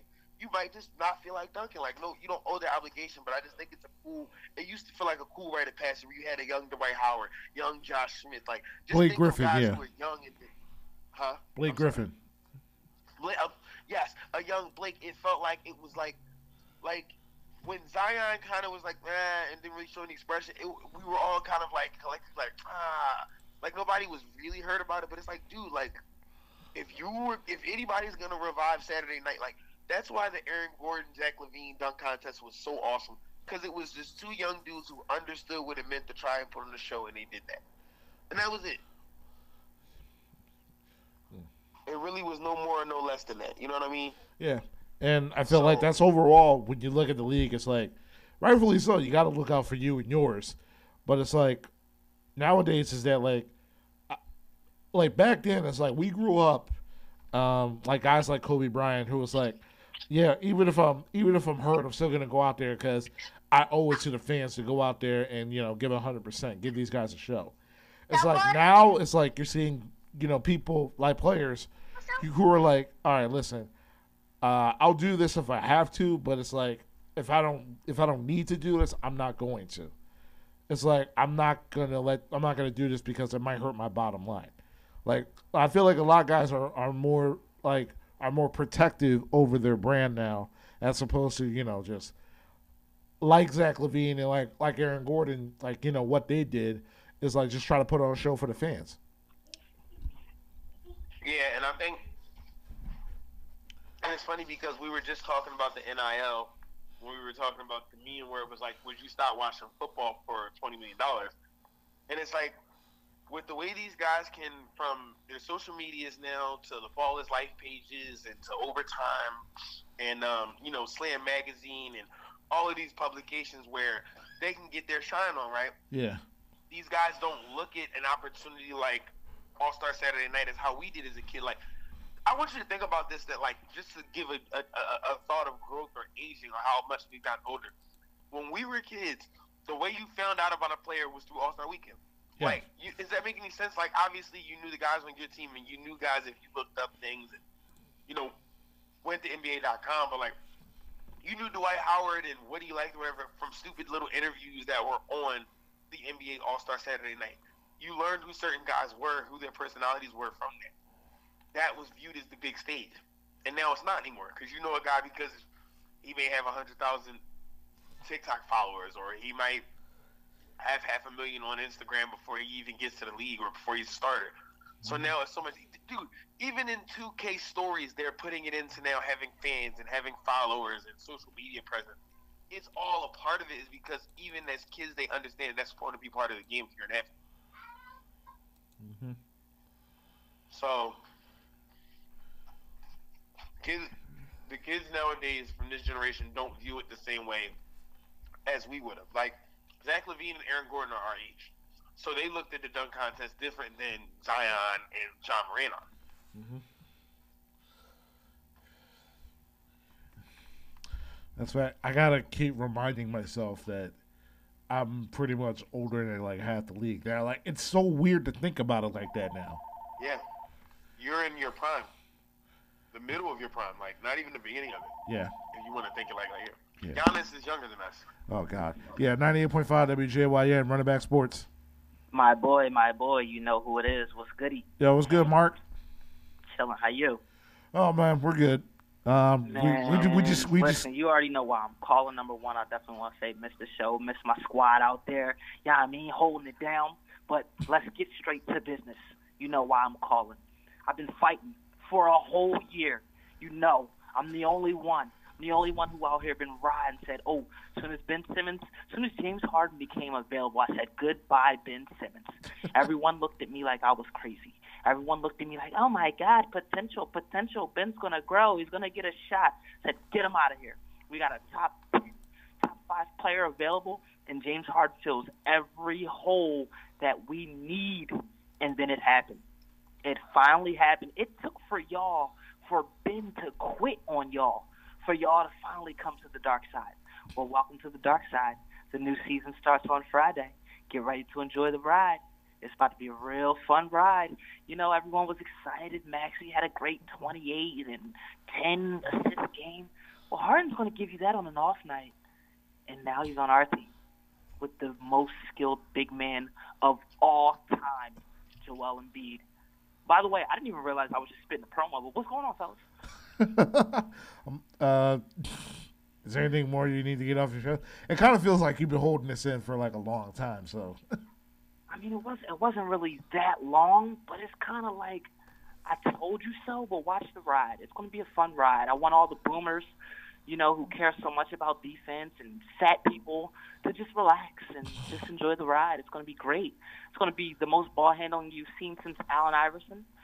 Um, it's going to be a fun time. It's going to be a fun ride. Uh, Matisse Thybulle, believe it or not, he's going to start making some shots because he's going to have a little bit more space. I'm not saying he's going to be uh, thirty-five percent, but he'll make a couple. He's not going to go zero for six now. Geez. I, ho- I hope uh, so. I, I hope he doesn't. The last thing I want to do is put first-time Korkmaz in the game, but dang, if we got to, I guess we got to. And honestly, oh, one more thing, one more thing, since I'm going in. This, I think this is going to be a new, improved James Harden, and let me tell you why. See, his time in Houston, he's always had someone who's been a nice co-star, you know. Then, you know, they were always in win-now mode. Then he goes over to Brooklyn. Still win-now mode. You're with people who are have the same ability and game style as you. Now you come to Philly. You get to be a true leader, a true veteran with young guys that you can help groom. You can pass down that basketball knowledge to guys of the likes of Tyrese Maxey. Pass down that knowledge to a guy like Matisse Thybulle. Definitely work on that jumper, for heaven's sake. Um, but, man, we've kept our two most important pieces.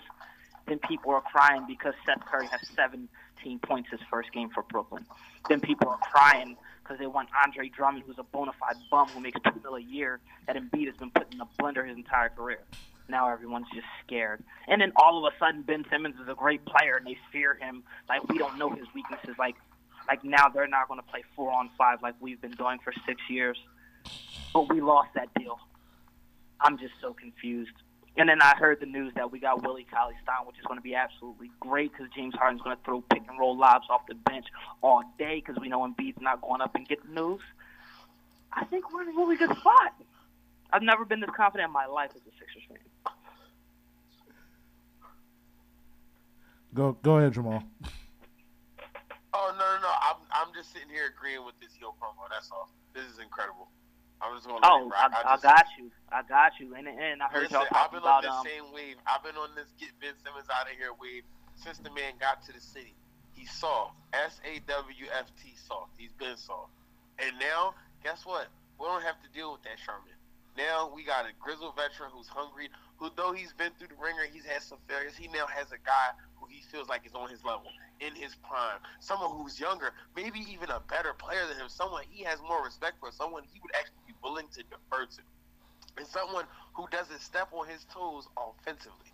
The perfect combination, the modern-day version of a Shaq and Kobe, a dominant big man who can shoot eighty-five to the line, thirty-five from three, can hit step-back threes at thirty feet, and a perimeter scoring machine who gets to the line at will, who now with motivation will actually go drive to the basket, please James, drive to the basket, and can hit step-back threes at will as well, with a bunch of shooters and drivers and young guys who's going to buy into the system. All we have to do is worry about Glenn Rivers messing it up. That's it. And to be honest, you know, speaking of Glenn Rivers, he's already been overridden by Coach Harden. I seen Coach Harden get into Maxey's ear for one second. Next thing you know, Maxey goes on a tear, scoring about twelve points in that in that quarter in that second quarter yep. against the Milwaukee Bucks last week. He sees George Niang trying to dribble through the lane. What the heck is he thinking? And he says, "No, you're here on this team to jack threes." George Niang Jack's ten threes makes five out of ten. Coach Harden has already made a wonderful impact on this team. Even if Coach Harden doesn't step foot on the floor, he's already a better coach than Glenn Rivers. Nah, I'm just playing. I'm playing on that, but Glenn Rivers, he definitely is on the hot seat now because you got everything you need. You have everything you need, and the amount of stars that you have accumulated as your time being an N B A head coach, and you only have one ring.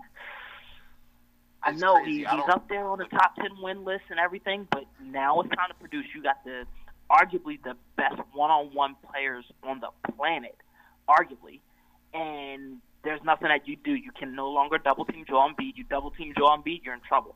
You double-team James Harden, you're in trouble. There's so many things that's going to happen with this team. I'm so excited, and I know first thing people say is like, oh, my gosh, we lost a three-point shooter and Steph. Check the stats. James Harden's fourth all-time. Did you forget that? Is Steph Curry even close? Y'all crying about Seth Curry like his name is Stephen. Like, what are y'all doing? Y'all, like, y'all crying like his over name is Wardell at all. Right. The only, only, only thing, only thing that reason he looks like a Curry is because he looks like his father. Other than that, he's not even in the same atmosphere. I appreciate the work that he did here for this city, though. He's a great guy, for sure. But people really thinking that we lost this trade is an absolute joke, and I just feel like they're not really paying attention like that, and they're once again getting caught in that Ben Simmons potential type thing. It's like, when are we going to, like, kind of fall back off of potential and kind of recognize that a guy is who he is? Well, that's the. I, I think that's the biggest thing is, like, Philadelphians don't like – and I think through all the four major sports, we have a really long history of this, of guys either not wanting to be here and then realizing their potential somewhere else, or us putting someone out early and then them realizing their potential somewhere else, uh, that is example, Chris Carter. You know, a guy who, who had – though he had off-the-field issues, was released and cut here and then went on to be a Hall of Famer in Minnesota. So, like, mm-hmm. seeing a million and one cases like that, I think with Ben Simmons, everybody's kind of, like, hesitant to give it up. It's like, you know, like you're you're agreeing to the exchange, you're almost holding on to say, like, better not go be good without me. And I think that's where people are weary because, you know, Harden is thirty-three. He has had an issue the last couple of years of either staying in shape or avoiding little knick-knack injuries. As we know, hamstrings can, can be a killer. So, um, I think that's people's biggest hesitation. But if you just look on paper, player for player, there's a reason that James Harden was on that stage with those top seventy-five people, and Ben Harden, Ben Ben, Ben Simmons was somewhere in the stands. Like, don't forget, this is a top seventy-five guy of all time we're talking about here. So, like, yes. the the type of talent that we're getting is something that, like, you know, is Allen. Him seeing him and Allen in that picture together, it's like, wow, these two dudes are the same level of killer. And you could argue Harden is a whole different level, being six seven, with his wingspan, his ability as an outside shooter, his ability as a playmaker and facilitator. I think, uh, like you were saying earlier, Mark, like, he covers every offensive box that you that we've been forced to sit through the last ten years, whether it's M C W's, the Tony Rotans, Iggy not being able to be a, a true number one option, Drew Holiday not knowing who he was yet. Like, just terrible iteration after terrible iteration of some sort of facilitator slash wing scorer slash slasher slash guy who can get others involved, and Harden is everything wrapped in one. Oh my gosh, it's going to be amazing. And one thing that people are going to start to recognize is how incredible the Sixers are on defense, because James Harden, even though he's not the best defender anymore, when he started in the league, he was definitely a defender. You know, coming off the bench in O K C, he had to play that role as defender to get more time. I get it, and then he ultimately turned into the James Harden that we know and love in Houston. When he gets back on this team in Philadelphia, I'm not saying Tobias Harris is going to lock somebody up, but he, he plays pretty good defense. Joel Embiid, we already know what he provides on defense. Uh, Matisse Thybulle, that's the only reason he's on the court, because it ain't to make threes. Um, I mean, what more do we need? I mean, Maxi's very speedy. I think the Sixers are in an excellent, excellent, excellent condition. I think... And like I said, in our lifetime, I don't think we've ever had a chance like this. Let's be real. We were all fans in two thousand one. We were we were young. We were little guys. We knew we didn't have a chance. It was a great Cinderella, I'm sorry, Cinderella, work hard, blue collar, underdog story. But you are out of your mind if you thought that the Philadelphia seventy-sixers in two thousand one had a chance against the undefeated at the time, fifteen, like they didn't lose a game throughout the playoffs at that time, Lakers, and then we we take game one people in Philadelphia act like we won that N B A Finals because we won game one and we got smacked the rest of the way. I'm not going to relive on the past too much, but here at the end of the day, this is the best opportunity that we could have as Sixers fans, and I need everybody to buckle up and enjoy it because it's about to be a fun ride. Yeah, um, you know, growing up, my dad was a kid when Moses Malone was uh, traded here to the Sixers back in like during like during the eighty during the eighties, and when they won that eighty-three championship. I feel like this is our Moses Malone. This is mm-hmm. their trade that is going to get us over the top. Um, for either get rich or die trying. And I'm just glad Good. that, yeah. So we got him, we got Harden. The only thing, the only holdup now is what is Doc Rivers going to do in the playoffs? That's it. You have, you got I your agree. two-man punch. You got your third option in Tobias Harris. You got an emerging star in Tyrese Maxey, who's your instant offense. You got your perimeter guy that can go around, you know, chase probably the, the best perimeter scorer for like twenty-five minutes in like uh, Matisse Thybulle. You now got a competent big man who can come up, like Willie Cauley-Stein, who Harden is not only going to get involved, but he's also a pretty good rim protector in Cauley-Stein. And yep. uh, the only thing is – And he's just, still young, too. Willie Cauley-Stein's still young. Yeah, exactly. So it's like you're going to be going up against, you know, the Miamis, the Milwaukees, Brooklyn eventually if they're able to, you know, get their stuff together.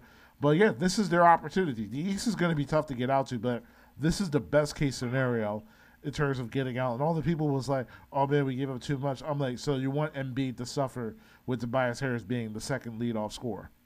Yeah, and then honestly, speaking of Tobias Harris, now anything we get from Tobias Harris is going to be a bonus because before we looked at Tobias Harris as our second guy. We had to because Ben was useless on offense. We looked at Tobias as our second guy. Then we also look at his contract, and then we get upset. Like, oh, my God, he's getting thirty-six million dollars a year. He's getting paid more than Embiid, and he's and he's just so inconsistent. Now that you have a guy like James Harden, Tobias Harris is going to benefit almost more than any player on the team. Now, like, Tobias, even though he's hovering around eighteen to twenty points per game, he's going to sneakily give you, like, twenty-seven on a comm. Next thing you know, we're going to have early load management games because we're up big in the third, and next thing you know, no one's playing in the fourth. Yeah, so it's like Embiid's thirty, Harden's twenty-five, and, like, Tennis is getting everybody involved. That Tobias Harris twenty is going to look a lot better now in, exactly. in the flow of the offense. Exactly. And then even even Tyrese Maxey's little fifteen to twenty as well. Everything is going to be beneficial. And, of course, like, here and there you'll have Niang go off for five threes. Here and there, you'll have Korkmaz go off for three to five threes. Shake Milton, he'll go. I think. I think now. I heard you guys talking earlier. You're thinking that we need another guard. If Doc plays his rotations right, we really won't need another guard. And the reason I say that is because we've played all season without one. So if James Harden rests for five to six minutes, I think we'll be okay. Yeah. But yeah, fellas, that's. That's all I got for you. Proud of y'all. Keep it up. I'm going to be back soon, soon as my schedule frees up. But, you know, most importantly, Joel Embiid is the most skilled big man of all time. Peace. Yeah. See you, man. Yes. one hundred. Yeah. Just for the record, that's, you know, former co-host Mark Thompson for the show. Like I said, he's taking care of things in life right now, but he'll be back soon. Heard that. Yeah. What? Is, is it Friday yet, man? What do you say? Is it Friday yet? Uh, no, it is not Friday yet, Chris. It is only Tuesday. We still have three more days until we get to see number one on the floor. Okay, so we got we got we got we got three days and three hours. So yep. we got set particularly doing the math in my head. We have seventy-five hours before we see the era of Embiid and Harden. And I think that's unique. That also. I wanted to be outraged by this, but I understood why he wasn't on there. But, like, knowing that Embiid should be on the N B A seventy-five, but understanding why he isn't really sucks. Yeah. Not yet. Like, everybody else who has a claim, like, I understand their issues and you can compare resumes and stuff, but, like, I know that's one of the best seventy-five people I've ever seen play basketball. Yeah. Don't worry. When twenty-five years when they do N B A one hundred – Embiid's easily going to clear that list. Oh, yeah. You know he is. Yeah. Man, we're going to be old when that comes out. Yeah, no, we're – oh, God, we're going to be on our fifties. Yeah. So many people have played by that point. Yeah. But But yeah, but speaking of that seventy-five list, um, so on social media today, on my Facebook, I've I made a bold proclamation saying that Tony Parker uh, has more of a claim of being on the top seventy-five list over than Damian Lillard. Okay. Yeah, so honestly, I feel like when it comes to that list, I feel like the two most out-of-place guys that I particularly have watched is probably Damian Lillard and Anthony Davis. For, um, solely because, listen, A D is great, but how I don't get how you can have a list with Anthony Davis, but you don't have room for Dwight Howard to not be on there. That doesn't make any sense to me. You're talking about a three-time defensive uh, M V P, multiple-time All-Star, uh, multiple-time first-team All-Defender, first-time All-N B A. And you saw with a team that was literally um, designed for Dwight Howard's strengths, you literally saw go to the N B A Finals. So I'm just still. I, I okay. I do agree with you that Dwight should be on there. I don't necessarily think A D is the one to attack to come off. Now this is gonna sound mean because I think A D. The reason that I would agree that A D is on and Dwight Howard should be on too is because if you go one on one with them, I think the only difference you have is A D's offensive. A D's offensive contribution to his team is what makes him a better player to me than Dwight Howard. Whereas, like, let's be honest, if you're down fifteen in the fourth quarter, you can't just keep feeding Dwight Howard possession after possession to get back in the game. It's not a thing. No, but Dwight Howard can be your anchor in getting defensive stops to spark a run. Yeah. But so could so could Anthony Davis. That's why I say, like, if you want to tout, you know, Dwight's um defensive, you know, acumen, like, you didn't have to talk about A D's. And then I think when you get down to an offense, There's uh, Dwight Howard can't see A D as far as what he can do for a team offense. So I think that two-way ability. It's the difference between Jokic and Embiid. It's like, yeah, Jokic is this great passer and probably a more natural jump shooter, which, I mean, I, I could argue against that. And, you know, all of these other things, but defensively, he's light years ahead of what Jokic is, so that's why he will always be the best big man in the league. So I think that same sentiment still speaks here with the A D Dwight. Like, if you're comparing A D to, now, if you want to say, like, Dwight Howard should be on instead of Dolph Schayes, like, hey, you can argue with, like, a, a boomer, not even boomer, I guess that'd be like a, uh, like, Prohibition era a person about, about that. But, like. So arguing with your grand, so arguing with your dad. Arguing with you, exactly. But, but hey, my dad's a boomer. nineteen fifty-seven. But, um. No, so, like, do you get my point? Like, you think of my my dad's not, like, like he wouldn't have seen Dolph Schayes play basketball. He has no reference point for that. So, for me, it's like, guys like that, I'm sorry, I'm going to take it to Dwight Howard over Dolph Schayes. But I do think A D deserves to be in. But here's my thing. If A D is in, I think Embiid is way better than A D. A D. So, then my argument would be that Embiid should be in because a guy like A D is in. Because then I think Embiid is better than Dwight Howard yeah. ever. But then at that point, it's a slippery slope. It's like, are you just talking about natural talent or are you talking about accolades? Well, see, then if you're talking about accolades, Damian Lillard, though he doesn't have a ring, he's still an All N B A guy. He's still like a six-time All-Star. Yeah. Like, we're talking same, about great Same as Tony Parker. Huh? Same as Tony Parker. Tony Parker has four rings, but if you argue, all right. And I a six-time All-Star. Eras, but what I'm going to say, and I'm going to be true for what I'm going to say, if you put Damian Lillard on those Spurs teams, they probably win six rings. I think here's the thing, and this is one of the biggest cases of like why I don't like pre- today's game. As I know, I'm gonna, I sound old today, man. But like, I, yeah, I, you've been on a roll of sounding sixty today. Uh, it's weird. Listen, I just hate like the biggest thing that bothers me about any sports is just revisionist history. And the thing is, is that when I said this, it was like, oh well, is is well, well, if, if you had to take him in a vacuum uh, without Pop's system, without Tim Duncan, you're telling me Tony Parker's a better player than Damian Lillard? I'm like, yes. It was like, it was like and people are going to be like, oh, wait, what? Okay, let me ask you a question. Um, besides three-point shooting, what does Damian – three-point shooting and range, what does Damian Lillard do better than uh, Tony Parker? He's a better off the dribble. Um, he's not a better passer. You could argue they're both the same defensively. It's just Tony gives more effort, but I would argue if you put Tony in Pop's system defensively, he'd give that same effort, as evidenced by how great of defense he played in the Olympics under Pop's system. Mm-hmm. My argument is that Damian Billing, the confident and willing creator that he was, he would have given the Spurs the element that they've never had, which is a perimeter guy who really gets their shot, that is what they had towards the end with Kawhi when they tapped into that towards that twenty fourteen finals, and then after the post-Duncan era, what they tapped into before Kawhi left. That's what you would have seen Pop do. I think the good thing about Pop is people forget is like, Pop, yes, it's all about system, but he has to have talent. He still had prime Tim Duncan. He still had end of the prime David Robinson. Yeah. He still had prime Manu. He still had prime Tony. These are still skilled guys. Yeah, and now that's also another – right position is his seat. Oh, I'm sorry, go ahead. Oh, no, but that's also the thing that bothers me is that, like, how can you say that the Spurs are a dynasty, but meanwhile, like, Tim Duncan and, like, I don't really count David Robinson because – he was on his way out by the time the Spurs was really getting started in regards to them being in the N B A Finals as much as they were and, like, yeah, getting their he's ring. Only, he's only there for two of those rings. The other three, he's not there. Yeah, so it's like during that entire, like, fifteen-year stretch, you only told me that Greg Popovich only had one top seventy-five player of all time. If anything, to me, that's just great coaching then.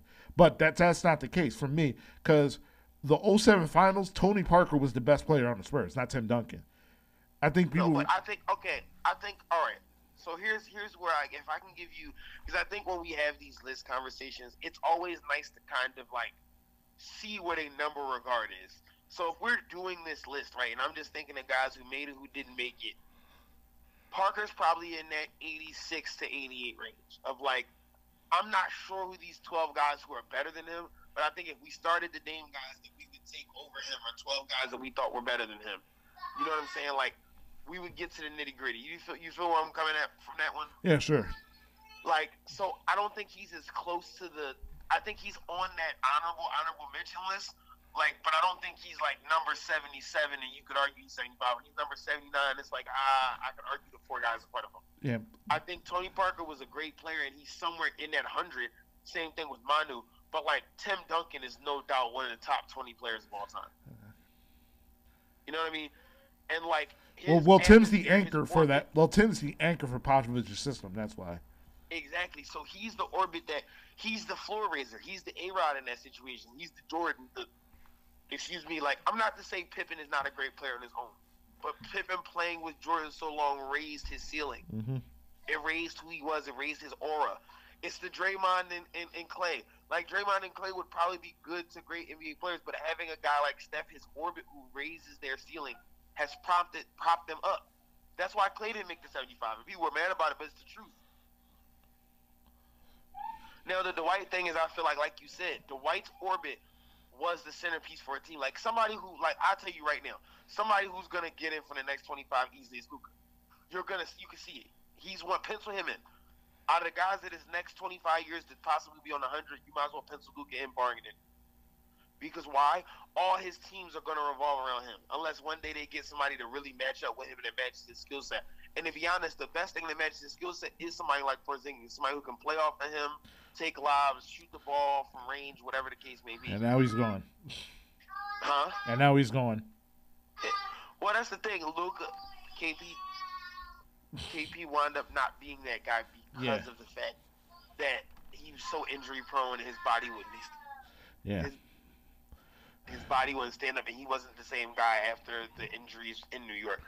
But yeah. I think if you were to get him a, a, a like a Miles Turner, obviously, you know, Indiana clearly doubled down on Miles Turner by getting rid of Sabonis, but it, like that's the perfect compliment as a starting big man, somebody who can patrol the paint, rim run, things like that. But I digress. We're not talking about how to improve the maps. But I, I, I but I'm just saying as far as guys who pass the eye test, and I think. As much as I agree with you that Tony in within his system, and even if you look at him as an international player, it affirms it. And even him as a pro player as a kid, he was always a winning player. He was always a player who understood how to make plays to win for a team. And I agree with you. I think, and it was the same sentiment Clay had. People felt like he was salty, but I understand what Clay was saying. Is I've done everything proper to make sure my teams won, to make sure that my teams were regarded as dynastic. And I feel like I'm not being rewarded for it because there are times that I could have been selfish and put up more points or, or caused myself to have more attention in an accolade fashion. So, I, I yeah. No, one hundred percent. Yeah. Uh, I just feel like when it comes to – because I feel like the biggest thing that comes out of, like, narratives now when we talk about, you know, football, basketball nowadays as opposed to, like, what we was growing up to. It's like uh, players are a lot more athletic, they're a lot more skilled than, you know, than our counterparts. But it's like when you watch that system, it's like, okay, the biggest thing about Tony Parker is that, to me, he's better in the half court. The guy knows how to work without the ball. He is absolutely, in my opinion, better than Damian Lillard when it comes to fifteen feet and in. In my opinion, like he's, I think he's a lot better. I think he's better in transition as well.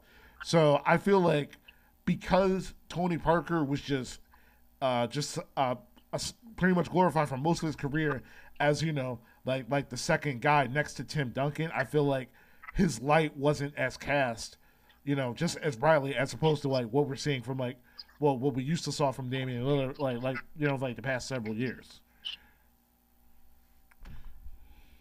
No, I one hundred percent agree with you. I think um, I just think I'm gonna be honest. Also, you gotta think, right? And obviously, revisionist history is something we talk about a lot when trying to review sports, and that's why someone like Bill Simmons, I do respect his opinions, because I think he tries to fight for the early days of the game and for people from past eras to get the respect when we have these conversations and when we evaluate how these newer guys slot into the order of the best players. And I think this top seventy-five list is another example. And I think the Dame Lillard, Tony Parker, like, dynamic in and of itself is so interesting because Dame has so many iconic moments that are unique to him. Like, when you think of those Spurs championships, and even though Tony has uh, Finals M V P and has All-Stars and, you know, has dated even Longoria and has been in pop culture, um, you still think of Dame as somebody who is so much larger than the game. His rap persona, just his his, his no-nonsense Oakland attitude, is just his sturdiness, even his even even his loyalty to Portland as a franchise. Like, it's all these things that make him feel like like it feels like if there was a player vote and people would either vote for Tony Parker or Damian Lillard, I think a lot of guys would vote for Dame. And I think even though you're as a fan, and I'm sure a lot of hoopers too, like true basketball heads, junkies would be like, no, Tony Parker is the guy who won for a championship.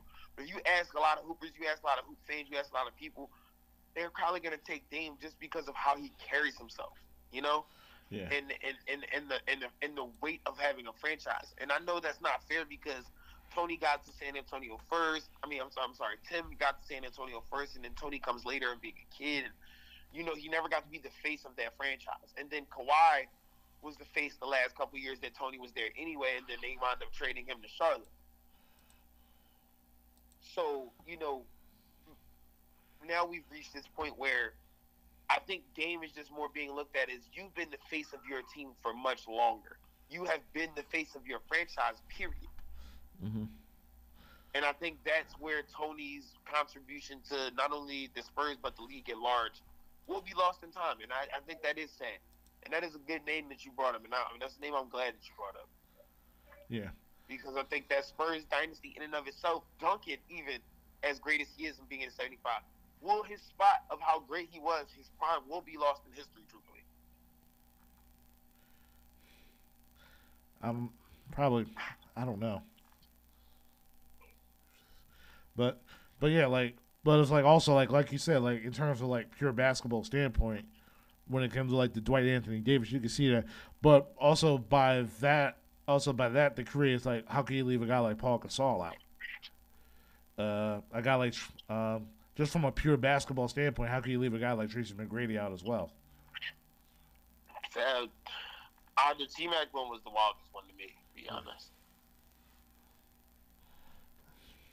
Yeah, because the one I I'm in, I was in a group chat and I'm just like, the T-Mac's best season is that is last season during the Magic, I believe. He averaged thirty-two points a game, like six six rebounds and like five assists. And I feel like everybody's talking about, oh, this guy couldn't get out of the first round. And then I just think to myself, I'm just like, if I'm like the disrespect, I'm just like, people really forgot like how how amazing Tracy McGrady was. Like every single year, it was him, Allen Iverson, and Kobe Bryant battling for that scoring title. And, like, and it's like he does have, like, a bunch of iconic moments. Granted, he never got out of the first round until he really just became, like, a permanent bench warmer on, on those Spurs teams in the twenty tens.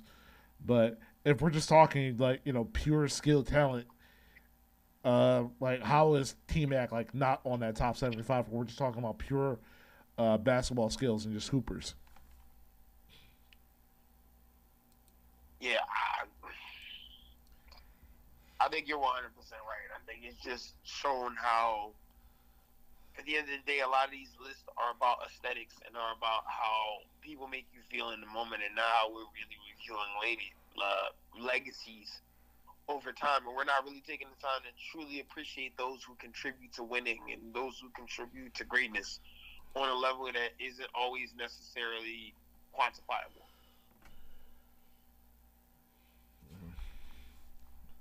Yeah, absolutely. Um, we still got about a few minutes left. Uh, so to let's let's end it off by talking about the Zion Williamson situation. So C J McCollum, he got traded. Um, You know, before the trade deadline, um, to uh, the New Orleans Pelicans. So now the the idea was, you know, their big three to be Zion Williamson, uh, Brandon Ingram. You know, they're two young talents. They're two, uh, one a, one a former All-Star, another one hopefully a future All-Star, and their glue piece and uh, C J McCollum. However, exactly. yeah, but however, McCollum has reached out to Zion multiple times, but Zion hasn't gotten reached him back. And we update today. Apparently, they have spoken since that interview on uh, Saturday, by the way. Okay. I just wanted to throw it out there. Okay. I can only go by what I see. Okay, yeah. No, I just wanted to, before we went too far into the diatribe, I wanted to let you yeah. know. Yeah, they have they have reportedly spoken. Yeah. Can't be reporting that, but mm-hmm. yeah. And, uh, the big tick, and the big thing also was that when the New Orleans Pelicans announced, like, you know, their next season ticket package, Zion Williamson wasn't named. So my thing is, is that if we're going to, is does that mean Zion Williamson is finally going to get traded to possibly a better market that is ready to uh, accommodate for Zion? Yeah, no, one hundred percent.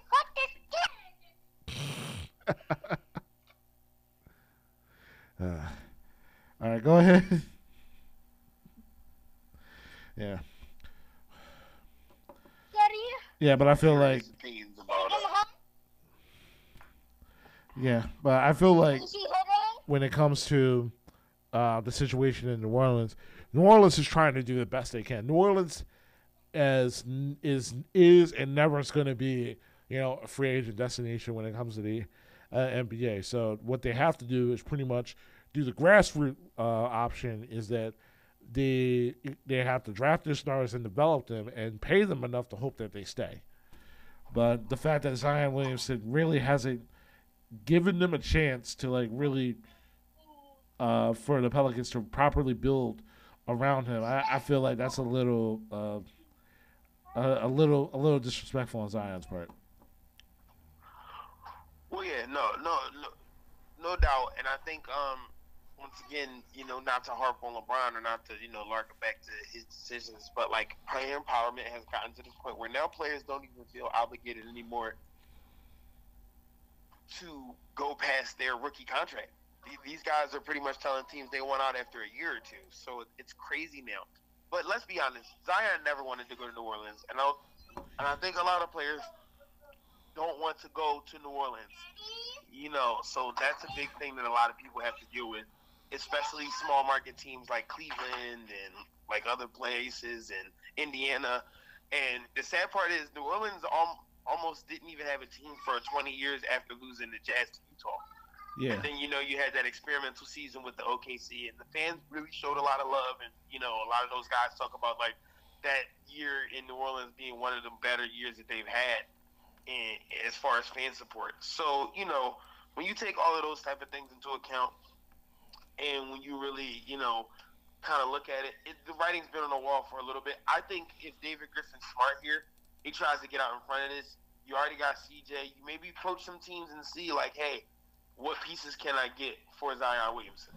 Mm-hmm. I think that's the best sense of action. If you can get a three, a three, a, a, a three, a, a three, a three cents on the dollar, sort of like maybe a first round pick and, not, and two young players, you're not in a terrible position. With Ingram, with McCollum, you could compete next year. Yeah. Easily. Yeah. And honestly, I feel like the biggest sucker that they could possibly finesse is probably New York. Because, yeah, because think about it. After that season that they had, New York fans were riding high, and now the fact that, you know, they're back in mediocrity again, they need something to sell fans for next year. And it ain't Julius Randle.